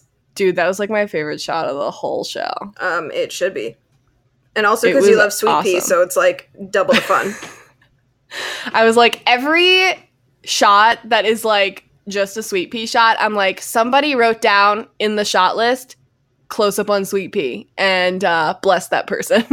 I love when they do close ups on Sweet Pea because Sweet Pea has the best face. So then Sweet Pea has this like thing where he's like, "Oh, we found some bulldogs to put down." Obviously, like I don't condone putting down bulldogs or any dogs for that matter, but cool analogy. Oh yeah, definitely poetic My next note is in its violence. old Sweet Pea is back and he's sad, Old Sweet Pea, but sad Sweet but Pea. sad, and he's like, "Listen, even if it wasn't Reggie, either way, it was the North Side who put Fangs in the hospital, and it was like the classism that happened here, and that's why the world is garbage." Feminist and Sweet it's Pea. like, I mean, yes, but also you can't hold an entire place responsible for the actions of one dumb idiot. Mhm. Especially since really the blame goes right back to the Black Hood. And he's saying, like, you've taken every single thing from us, so we're gonna burn your school to the ground. And I'm like, not sure how that works. If someone said we're gonna burn your school to the ground, I'd be like, "Oh God, please, here, hand me a match." would be great. And so he does this cool thing where he breaks a trophy case, and I'm like, cool, you go. The picture of Archie in there made me laugh. you know what this reminds me of? Literally, when you and Sam were like saying, like, yes, Hermione, shoot a man. I was literally like, guys, what? And this is one where I'm just like, Oh my God, yes, we be vandalism. there you go. so I get it. You just support your faves doing things. I get it. I get it. Yeah, okay, good. And so then, Because that's gonna be me next week. Yes, Kane, kill people. yeah, yes, go for it. Um, so then they start. They have like their bats and their knives and stuff because, of course, they do. Dude, I laughed out loud when literally they were like, "It's time for us to fight," and then they were like, "Pff, "It's me, Waldo Weatherby, with a bat. What you doing in my school, Literally, what is this? Not the exact scene from Mean Girls? dude?" It was so funny. And then, like This the is- next scene, Archie's like, "Ugh, "Weatherby kicked us out." I'm like, "We're in It's the like, middle of a riot, and Weatherby can kick you out of the school still." I love that they still all have like a respect for authority. They're like, "Oh, yeah." Yeah, I could The not. principal said we can't do stuff, so we can't do stuff. I literally cannot imagine Sweet Pea being like, "Ugh, "Damn it, the principal. I don't want to get Right? suspended." Sweet Pea was like, oh, yeah. I guess we better listen. So in the next scene, Jughead shows up, and they're like, "Um, you're late," and he's like, "Literally, I was driving through a riot, so frick you." Jughead's like, not today, you guys. And they're like, oh, the serpents suck. And Jughead's like, watch it. And they're like, oh, the serpents ran this way. And Jughead's like, where? Because those are literally my friends. yeah, like, do you want to like really quickly tell me where all my friends went? And Archie's like, well, I told them that Mrs. Clump is the one who killed or who like shot Fangs. And I'm like, that's a terrible idea. Why would you do that? Why would you give that away? This is why you can't tell Archie secrets. I'm like, you should not have said that. Like, you should be like, someone else. It wasn't them. I can't tell you who because I don't want you to go and like hurt them. Yeah, but they would have just beaten Archie up for that information. But instead, he's just like throws Mrs. Clump under the heck and bus. And so he's like, but I feel like they would have got that information regardless. but at least it wouldn't be from freaking Archie, who's an idiot. Yeah. And so yeah. he's like, I think there's one thing we can all agree, and it's that Archie is a friggin' Mm-hmm. moron. so they're like, oh well, where where are they? I don't know, probably trashing Midge's house. And I'm like, okay, but like, ugh, listen, I know that m- like Mrs. Clump shot Fangs, which obviously I'm upset about, but like Midge just died. Yeah. Don't trash their house. Bad things are happening everywhere. Stop. And she's not. E- she was not even at that No, house. she's not even there. She's being arrested. for the crime that she So committed. then they're like, okay, have you heard from people? Yes, Betty is okay. She's with her mom at the register. And I'm like, is she? Okay. Is she? And um, he's like, please go talk your friends down. And he's like, I'll do my best. Yes, I'm the serpent prince. Sure. So then they're like, keep in touch. Okay, bye. I can't. I'm trying to figure out like this. This scene really reminded me of something. Like I feel like in this sort of like riot type movie, you know, there's always a moment where like the two of the characters come in and they're like.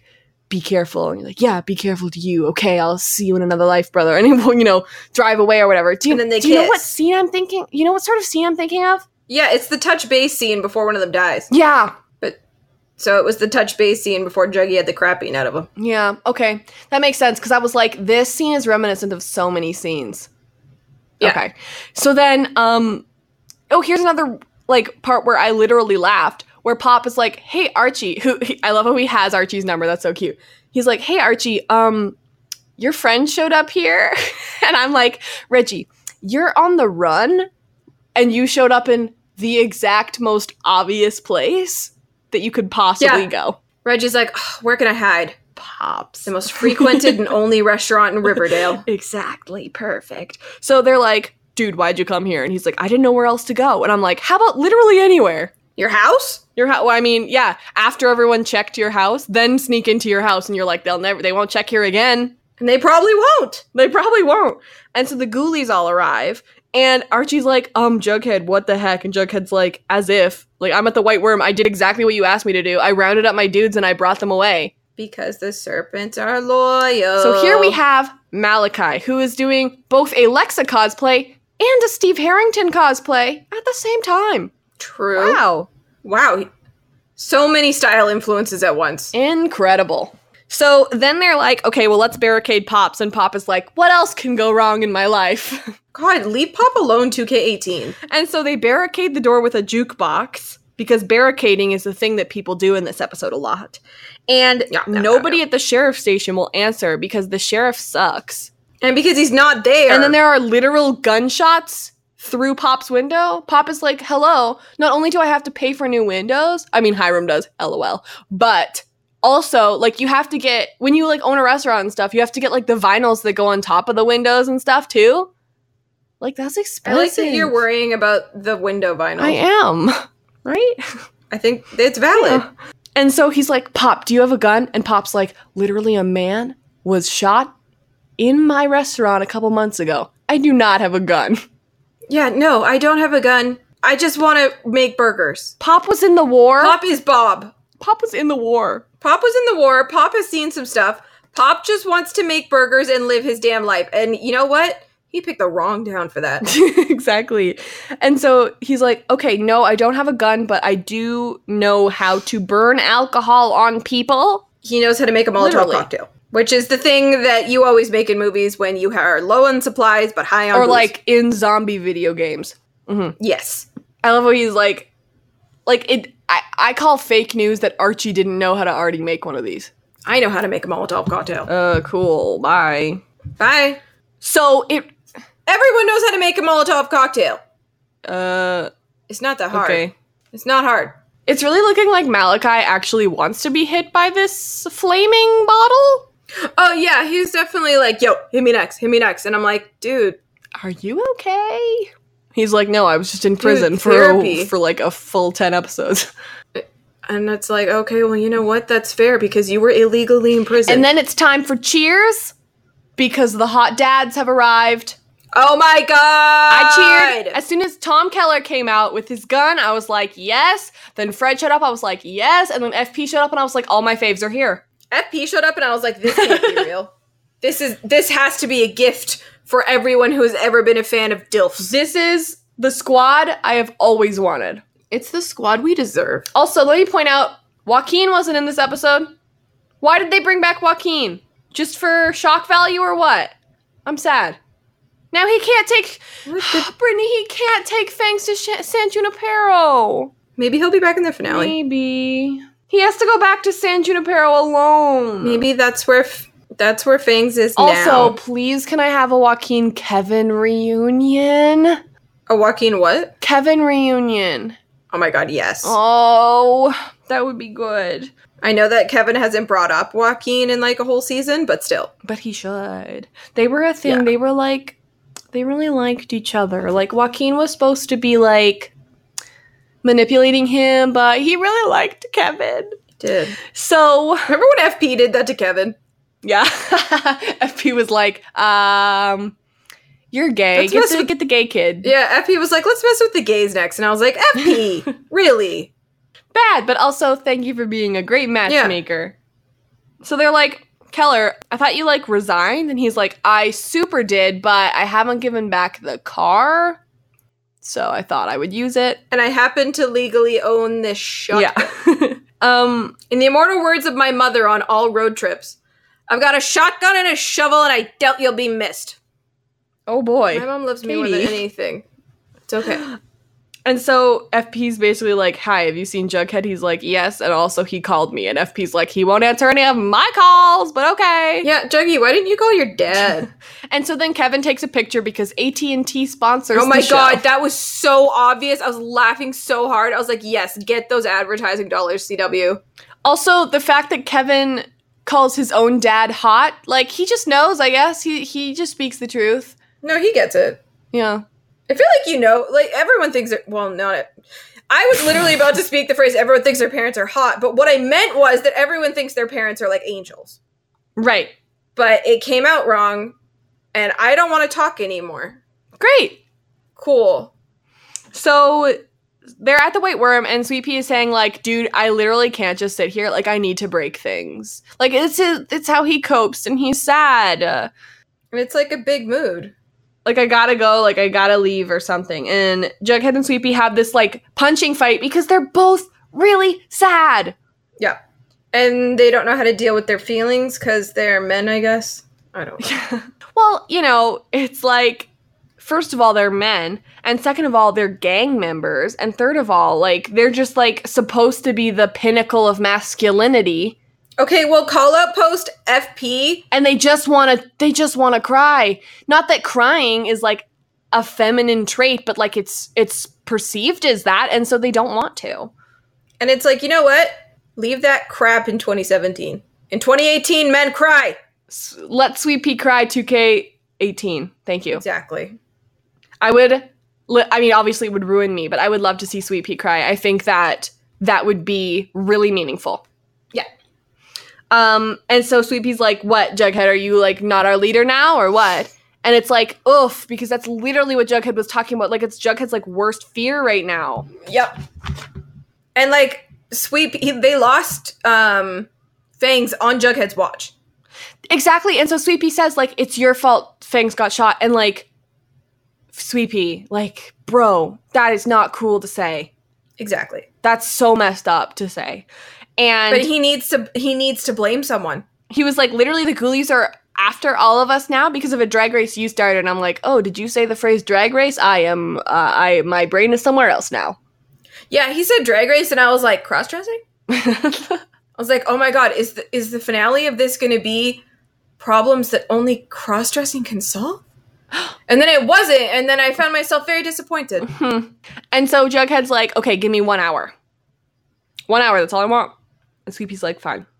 That's so few. That's so few hours. That's just one. It's literally just one hour. And like, Sweet Pea could just be like, no, frick you, bye. But he respects Jughead because they're friends, so he's gonna do it. Yeah. So Penny calls Jughead and she wants to meet up and says that she has his girlfriend. And he's like, oh my god, Betty. And she's like, ew, no. The good one, the cool one. She calls him South C- Sc- Salt. She calls her Southside Smurfette. And I was Uh-huh. like, did you not get the memo that Tony is like sla- is like gay? Yeah. Like or slash by. Yeah. And so Like, she's come on, like, man. come alone. And, and Tony is like, the bravest. And she's like, just whatever, Jughead, leave me here. I don't give a crap. Tony's so brave and beautiful, and like the world doesn't deserve her, but Cheryl does. But also, how did this happen? Tony's better than this. What happened? yeah, how did Tony get caught? Why is Tony the damsel in distress right now? Um, because we should make all tropes gay. She's right. I know. She's right, you know.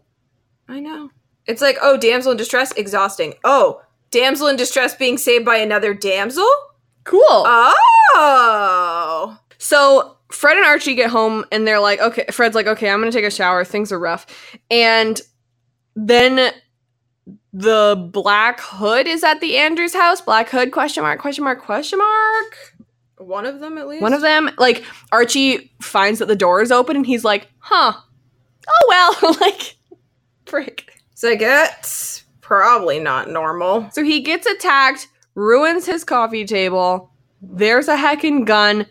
My next note is just eyes with three exclamation points because he has the eyes. And we have that like flashback and everything. It's the dude. It is the dude, but it's not Hal. I'm so confused. Okay, I'm excited for them to tell us on Wednesday. I'm excited to be proven right Yeah. and for the writers to contact me and be like, oh my God, we actually got this idea from you from your podcast, even though, like, we were already in the middle of writing this. So, Fred saves Archie and like just shout out. He does such a good job. yeah, he's such a good dad. I love Fred. You know who doesn't deserve a dad that good? Mm. Archie. I'm trying so hard with Archie, but I just cannot. Fred gets shot again. Again, I literally remember being like, "Are you freaking kidding me?" I was like, you cannot, like, you cannot waste Luke Perry in this manner. Like as soon as they were like, "Actually, he's got a bulletproof vest on," I was like, "You got me, show." Yo, I was thinking the whole time, like, okay, he has a bulletproof vest on. And then I had a whole conversation with myself in my brain where I'm like, but where would he get a bulletproof vest? Why would he have a bulletproof vest? uh huh.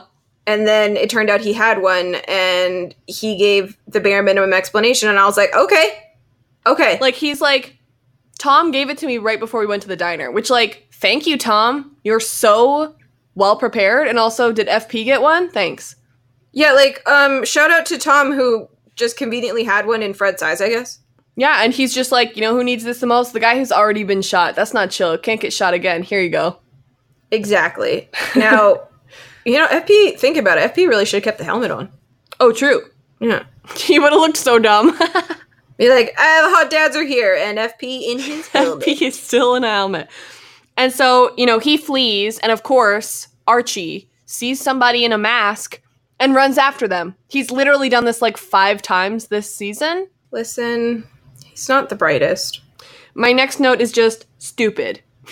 Yeah. No, yeah, that's that's my constant Archie note, actually.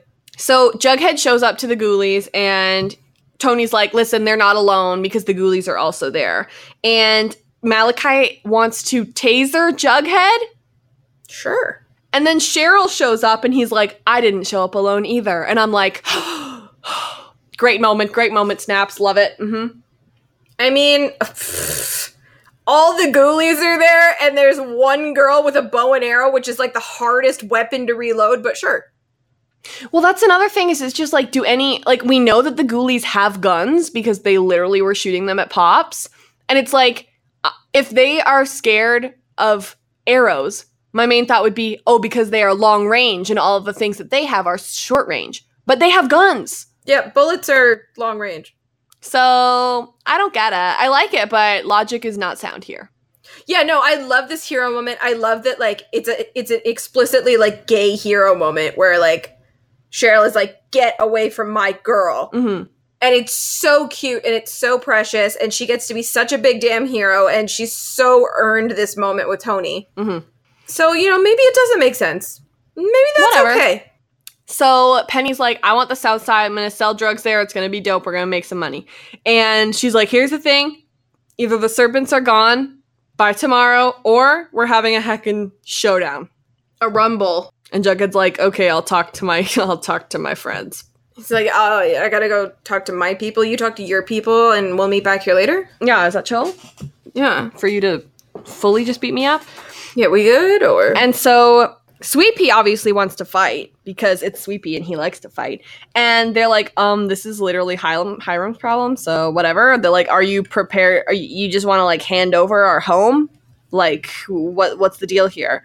And Sweet Pea says that even though it's a suicide mission, it's better than a coward's death, which like is an Indra moment.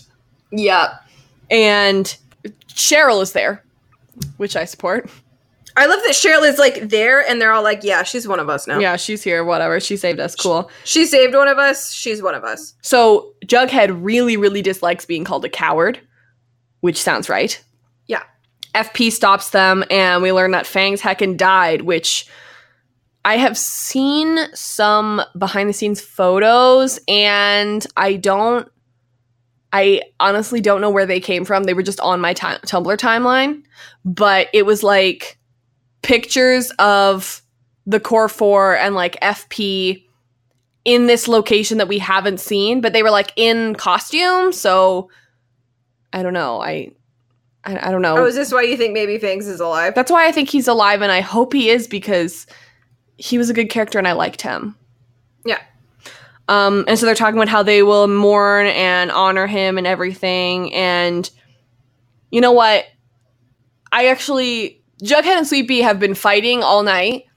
And as Mhm. soon as he says, like, we have to come together for Fangs, then that's when they decide that they are together again. They're going to be friends and they're going to work together. That silent agreement between them that whatever is going on is bigger than their feud is more than Archie and Jughead have had all season.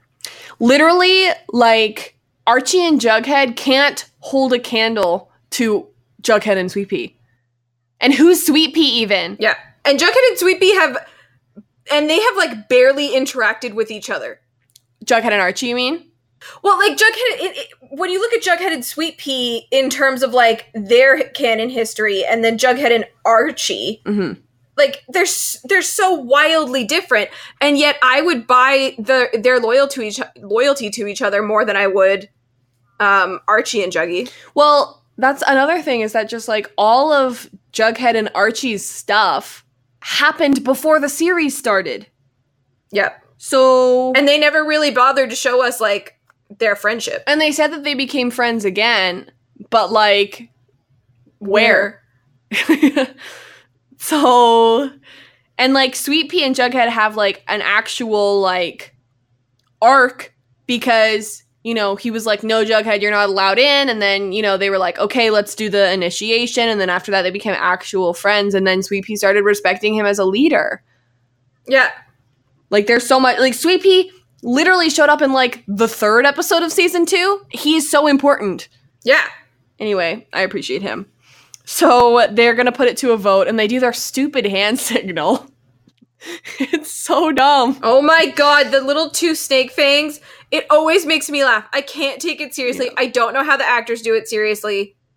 So they're like, "Listen, we we're gonna fight," and Jughead doesn't vote. We're gonna have a rumble. Jughead does not vote. But I feel like it was kind of a silent vote Yeah. for Juggy. Also, I love how everybody's doing the dumb serpent hand, except for Cheryl, whose hand she's like, "I don't know if I'm allowed to vote, but Yeah. um, I think you should fight. Yeah, Cheryl's like, I'll go. I'm bringing my bow, I don't care. Like, I have a weapon. I'm good but I'll at it." go. And so, oh, there ne- next is this really great scene between FP and Jughead. I love scenes between FP and Jughead. Oh god, they're they're so good. And so they're talking about how they're making a mistake and there's just a lot of like yelling and chair pushing going. Like I I can't even like do this scene justice by speaking about it. Like it's so good and well acted. Just go re rewatch it. These two actors together are just electric. They're so good. And so he's like, "Listen, we Mhm. voted I can't just be like, actually, guys, I decided that this is not a good idea. So we are not doing that. Exactly. Like that's not how. First of all, democracy works, and second of all, bro, No. we're in a freaking gang. You think they're gonna be like, oh, true, yeah, you the leader, no prob. Nah, Like FB can only control them for so long. literally. And so Jughead looks up at his like wall of whatever and is just like, huh. So he calls Hiram because he has his personal cell phone number. because sure. And he's like, yo, Sure. Hiram, this was all you, huh? And Hiram's like, I'm what? I, I can't read suddenly. I don't know. He's like, you can buy everything in this town, including the ghoulies, but you can't buy the serpents, and that's why you have to get rid of us. Which also just realized Hiram literally paid the serpents to wreck the drive-in. So like Yeah. you used to be able to buy the serpents, but not anymore. yeah, you could you could buy the serpents actually pretty easily. So like here's my counter offer. Take just me. Because of course it's Jughead. And it's like, really? Like the ghoulies have no honor, and neither does Hiram. Yeah. Chuggy's playing on an uneven playing field where he assumes that other people have honor and loyalty and dignity, and they don't. They super don't. And then we figure out that Hiram has been driving to meet up with Penny. Thoughts? I don't have a lot of thoughts on this other than like, This is the moment where I thought, oh, this is who he's having the affair with. oh, I never thought he was having an affair. Yeah, now looking back on it, I don't think that's true either. And I think they were just kind of having a meeting, but I think it's weird. Like, why aren't you just talking on the phone? Like, she's like, both of you are capable of scary things. I wouldn't want to meet up with either of you. I think it was like Hiram needed an excuse to get out of town Mhm. during the riots. Oh yeah, I guess that's true. And so Jughead calls Betty to say goodbye and that he loves her and stuff and he says I'll see you soon. Does he think he's going to die? But he says I'll Yeah. see you soon. Yeah, like kind of like to alley or uh, uh not alley. What am I don't trying to know. say? Like ease her fears. Okay, gotcha. And so he shows up and he's like, "Okay, you take me and nothing happens tomorrow. You don't hurt any of my friends." He's so woefully he's misguided. like he's really brave. He's not like he's not doing it he's right. so brave. but he's so brave and i'm really like Yeah. proud of him like he did it wrong he did it very wrong but like He did it so he But did it like a his- teenager. his motive was so was just so good It's so pure. He, he's just a good person has absolute pure motives and he wants to save everyone, including like and that would save his dad too. exactly and so also i still want to know more about like the fact that penny or like fp broke a promise to penny or something like what was that about i still want to know but so then she's like wow you must be pretty heckin' special because he would rather just get rid of you than all the serpents and i'm like heck yeah he is he's one of the main He is characters special. but also, like narratively, he's like snooping around all the time. So Hiram's like, yeah, whatever, Mhm. get rid of him. I don't care. Yeah. He's like, I I don't have a concern here. He's so he's like trying so hard to look brave in front of people because he's saying like, wow, thirty people to just me. You guys must be pretty scared of me. You think I'm capable of what? Oh yeah, I didn't think about that. So then they start to beat him up, and she's like, wow, you're such a hero, but you're gonna one day find out that your sacrifice was for literally nothing. And I'm like, um, excuse me, um, you're making me sad. Please stop talking. And interestingly, she did not stop talking. No, she didn't. And then she said that eh, the Riverdale we know will be gone forever. And I'm like, well, what's gonna happen in season three then? I think we still need a show. Yeah. and so she's like, no, don't kill him yet. I need to cut off his tattoo first. I mean, Like, fair. that part's kind Yeah. of fair. And so we go back to the White Worm, and everybody's just like putting all their weapons on the pool table, like like a grab bag of weapons. Yeah, they're like, hey, everyone, guns drawn. And everyone's like, we don't have guns. And so Betty calls FP, and she's like, "Hey, um, so Jughead just sent me like a like a real weird uh, phone call, so that might be a you problem." He'd be like, can you handle this? Because, like, my dad's the Black Hood, so I've got my own stuff going on. okay, best part of this scene though. Hey Betty, are you and your mom okay? Ah! Ah. Stealth snake parents! hey Betty, are you and your mom okay? FP's got to check on the wife. Also, I would like to Epi has to check on his queen. I would like to complain about technology again. Must you? Yeah. All right. So FP answers the phone and has caller ID, so knows that it's Betty. But when FP calls Betty, oh, never mind. I answered my own question. I was gonna say when FP calls Betty, it's unknown, but that's because FP was calling from a payphone in the hospital. They thought of it before I did. They sure did. They got it, no problem. So anyway, FP goes because he's a good dad and he wants to support his son, and literally that's all he has right now. Because he doesn't have Alice. Yeah, and he doesn't have his wife or his daughter or his son or his other son. Or his son. so Stop. in this last scene, Cheryl and Tony are together, which is important. Um, and then FP comes out holding Jughead, who ha- was like in the brush, all beat up and stuff. Yo, what a shot. And you know his t- tattoo is cut off, and like I love how FP like drives, and then everyone else is suddenly there because they all just showed up Yep. because they used Find My Phone on FP. But um, Jughead isn't dead, fam. No. And like I know in the trailer, they're just like, "Oh, look, the, the three of the core four are standing in front of a gravestone." No, It's a misdirect, fam. Jughead is not dead, and if he is, they're faking it on purpose. That's probably the end of the episode.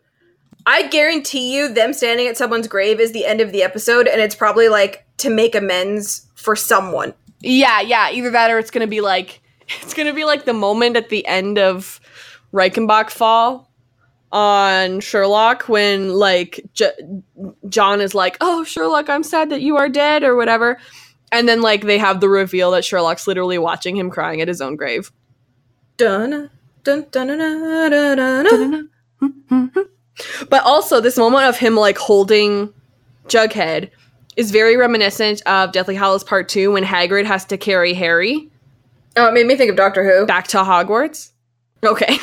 but like that's another thing is it's just like Harry wasn't dead. Like everyone thought he was dead but he wasn't. And so that's why I Yeah. think it's a clue. I don't know if they did it on purpose, but It's such an iconic cinematic thing to do. Yeah. And it works great here. And like, Skeet had to carry Cole. so, like, shout out to Skeet for like carrying Cole through like the Vancouver cold. now it's time for segments finally. And my first segment is called Asexual Jughead question mark question mark question mark and the answer is yes always yes. I don't care. Even if he's heckin' dead, he was an ace kid. Even if he's heckin' dead, stop. You're just gonna scare people. Sorry. Jughead's fine. He's fine. He's he's literally fine. He's fine. He's fine. No one freak out. He's fine. And my segment is called Which MILF was the most badass this episode? Honestly, Hermione. Yeah, wow. I didn't see that coming, but I support you. Hermione killed a man. I think I think I, it, it could definitely be a tie between Hermione and Alice for sure Mm-hmm, mm-hmm. because of the way Alice stood up to Hal. But Alice has gotten it a couple times already, so you wanted to share the love. Okay. Exactly. Yeah, Sure. I really think that this one is earned by Hermione. My next segment is called Did the Snake Parents Acknowledge Their Obvious History? Uh huh. They Alice It was dope. They acknowledged it a heckin' lot, Mm hmm. and in a way that made us happy. uh, now it's time for our best line award. So my best line award goes to Penny for Please, ponytail's a snooze. No, I mean your your Southside Smurfette. Smurfette. so good, Oh, so good. and my honorable mention goes to Alice for What are you gonna do, Hal? Are you gonna kill the entire town? Whoever's jaywalked? the sass. So sassy. And mine goes to Cheryl for her deadpan delivery of The Black Hood just attacked me at Thistle House. And my honorable mention goes to Alice for You had a fling with Penelope Blossom, or me for that matter. I stepped out on you with FP, who, in every way that you are not, is a real man. yeah, all right trailer reactions in three, two, one. play. Our story's not over. Okay, whatever. It's just beginning. He's not dead, fam. Like it's, I won't the- stop until all grave your doesn't dirty even say laundry Jones. is exposed. Oh my God, Serpent. Oh my Cheryl. god! Do you want to see where he planned all of his murders? Wait, I love off the rails Alice. Take my bones, Sweet Pea and Archie. and for all. Sweet Pea and Archie is a team up that I have always wanted. Just like, I mean, I hate Archie and I love Sweet Pea, but like those two were such big enemies Yep. that like seeing them team up like in the wake of like Fangs' death and like in the wake of like what happened to Jughead like is really good. I like it a lot. They finally bridged the divide. Yeah. Okay, frame by frame. That's beautiful. Okay, so yeah, them at the graveyard. Frick Brittany. Everyone's What? wearing black except Archie wearing his frickin' leather Letterman ja- jacket with oh a my tie. god, I hate Archie Andrews. She's so stupid. Okay. I hope that like the the tomb is Midge or I don't know Fangs if it has to be, but like, no, it's not gonna be It's- frickin' Jughead. It's not Jughead. Okay. Or if it is, it's like a dream. Veronica, I- I just got out of the shower, I guess. Who is Hiram? ta- It looks like somebody with red hair, so that makes me think it's oh Malachi, definitely Malachi, and Penelope. I don't know. Veronica watching Cheryl got a Southside Serpent jacket that is red, and a man is putting it on her. Please let it be Sweet Pea. Thank you so much. Okay, the fact that like Cheryl immediately was inducted in. Oh my God, yeah, they were just like, no, you're a badass. You can come in, no problem. Like you saved one of us, you're in. You don't have to do the dance. Go ahead. Um, we have Minetta and Archie. Like, I guess they're putting the hood on Hal to. They're like, "Are you for shizzle about this?" No, oh my god, they're putting the hood on Hal because it's like Cinderella's slipper. Oh my god, They're seeing if it fits. Moose is crying in the bathroom because thank you, please more n- Midge. Thank you so much. Kevin has found him. Oh my god, they're literally having a Harry finds Draco in the bathroom crying moment. Stop. Okay, Fred is at a oh oh my god, that guy's wearing a shirt that says Andrews for mayor. Oh, that's nice. Oh my god. I guess Oh, life goes on after He the and riots. Hermione are having a moment. Bring them wow, back. that only took a season. Bring them back, honestly. Fine, whatever. Like uh, they had issues, but like I would so much rather Fred and Hermione be together and they both be happy. Yeah, but also I want Mary around all the time. Yeah, me so too. I don't know. Alice is yelling about I guess she's making their house a tourist attraction. Uh, probably pissed at all the media camped out on her lawn. Betty has come to see her dad. Sweet Pea and Archie team up. who is in a very strange looking cell. Sweepy has a black eye again. Buddy, what did you do? Why you keep doing this? I love his little like Elvis twirl. Like he's got his like l- this little curl in front. He's doing a great job. Okay. Oh, his like little John Travolta. Yeah. Yep. Hiram in his study talking to Archie. Archie's gonna make his bones with a freaking knife or whatever. Betty cries. Veronica. Cheryl is scared. Blah blah blah. Okay. At what point is Archie gonna realize that Hiram is garbage? I don't know. like. Can I just get an ETA on this? I'm not like you, is what Betty says. Once and for all. This is dumb. Okay. The thing that's gonna be great is that um I'm ready for an FP and Alice scene again. Mm-hmm. So Was that in the trailer? That's Did I bas- miss that? no, I'm just wishing it into existence. Oh, okay, cool. We've done that before, so cool. I mean, I feel like we wished the whole ship into existence. Eh, that's true. Thank you so much for listening to this episode. Our music is Terminal by Good News Tunes. Uh, if you feel so inclined, we would love it if you would leave us a review on iTunes. It really, uh, we- we'd like to read them. Thank you. Yeah. We would like to know what people think about us, even if it's bad. Whatever. I mean, like, I'll probably cry, but like, Whatever. you know, you grow, you gotta grow somehow. If you're a fan of The Hundred, we like to talk about that show too. We are currently covering season five, which is crazy good. So if you're not watching that show, um, watch that show and then come listen to our podcast about it. And if you're a fan of Lost, which you should be, it's one of the best television shows of all time. And we like to talk about that show too. We're all done season one, and as soon as Riverdale's over, we've got time to start season two. So check us out. Yeah, and if you're a fan of Henry and Cusick, he's in both those Yeah. shows, so you're you're covered there. You can follow the Fictionados on Twitter, Facebook, Tumblr, Instagram, Redbubble, YouTube, but mostly Twitter, but also YouTube. You know, Our Patreon, which we mentioned earlier, is, is uh, patreon.com slash the aficionados. If you like what we do here, please consider donating. It really helps us out, and all of the money goes straight back into the podcast. yeah, it does. It's hosting fees, which are murderous. Um, you can follow me on Twitter at Britannia, which is B R I T T A N I A with an underscore at the end. And you can follow me personally at Robin E. Jeffrey. That's R O B Y and E J E F F R E Y pretty much everywhere. Why are you laughing? Because someone wrote us a review. What really? Yeah, on our Riverdale one. Oh my god. They gave us five stars and they wrote it on Wednesday. Oh my god! What? And the, the subject line is best Riverdale podcast? Question mark, question mark, question mark. Yes, always yes. Dude! It says this podcast used to be my second favorite Riverdale podcast only because I found it late in the game, but now it is my number one absolute favorite. What sets this podcast apart from others is the clear love of the show, the attention to detail, and accurate facts. I could listen to you guys talk all day long. I'm seriously considered watching The 100 or Lost just so I can listen to more podcasts. Us theater folk gotta stick together. Snake emoji. Um. Oh my god. Isn't that literally the nicest thing you've ever heard in your life? That's so thoughtful and kind. And they don't even watch like the hundred or lost, so like they don't even get our five bazillion references, which means they're No. literally just listening because they like it. That's so nice. Oh, I, my heart is so warm right now. Should I read Melissa's old one from 2017? Yes. Okay, shout out to Melissa who wrote this one in 2017 and I literally just found it. I love you, Melissa.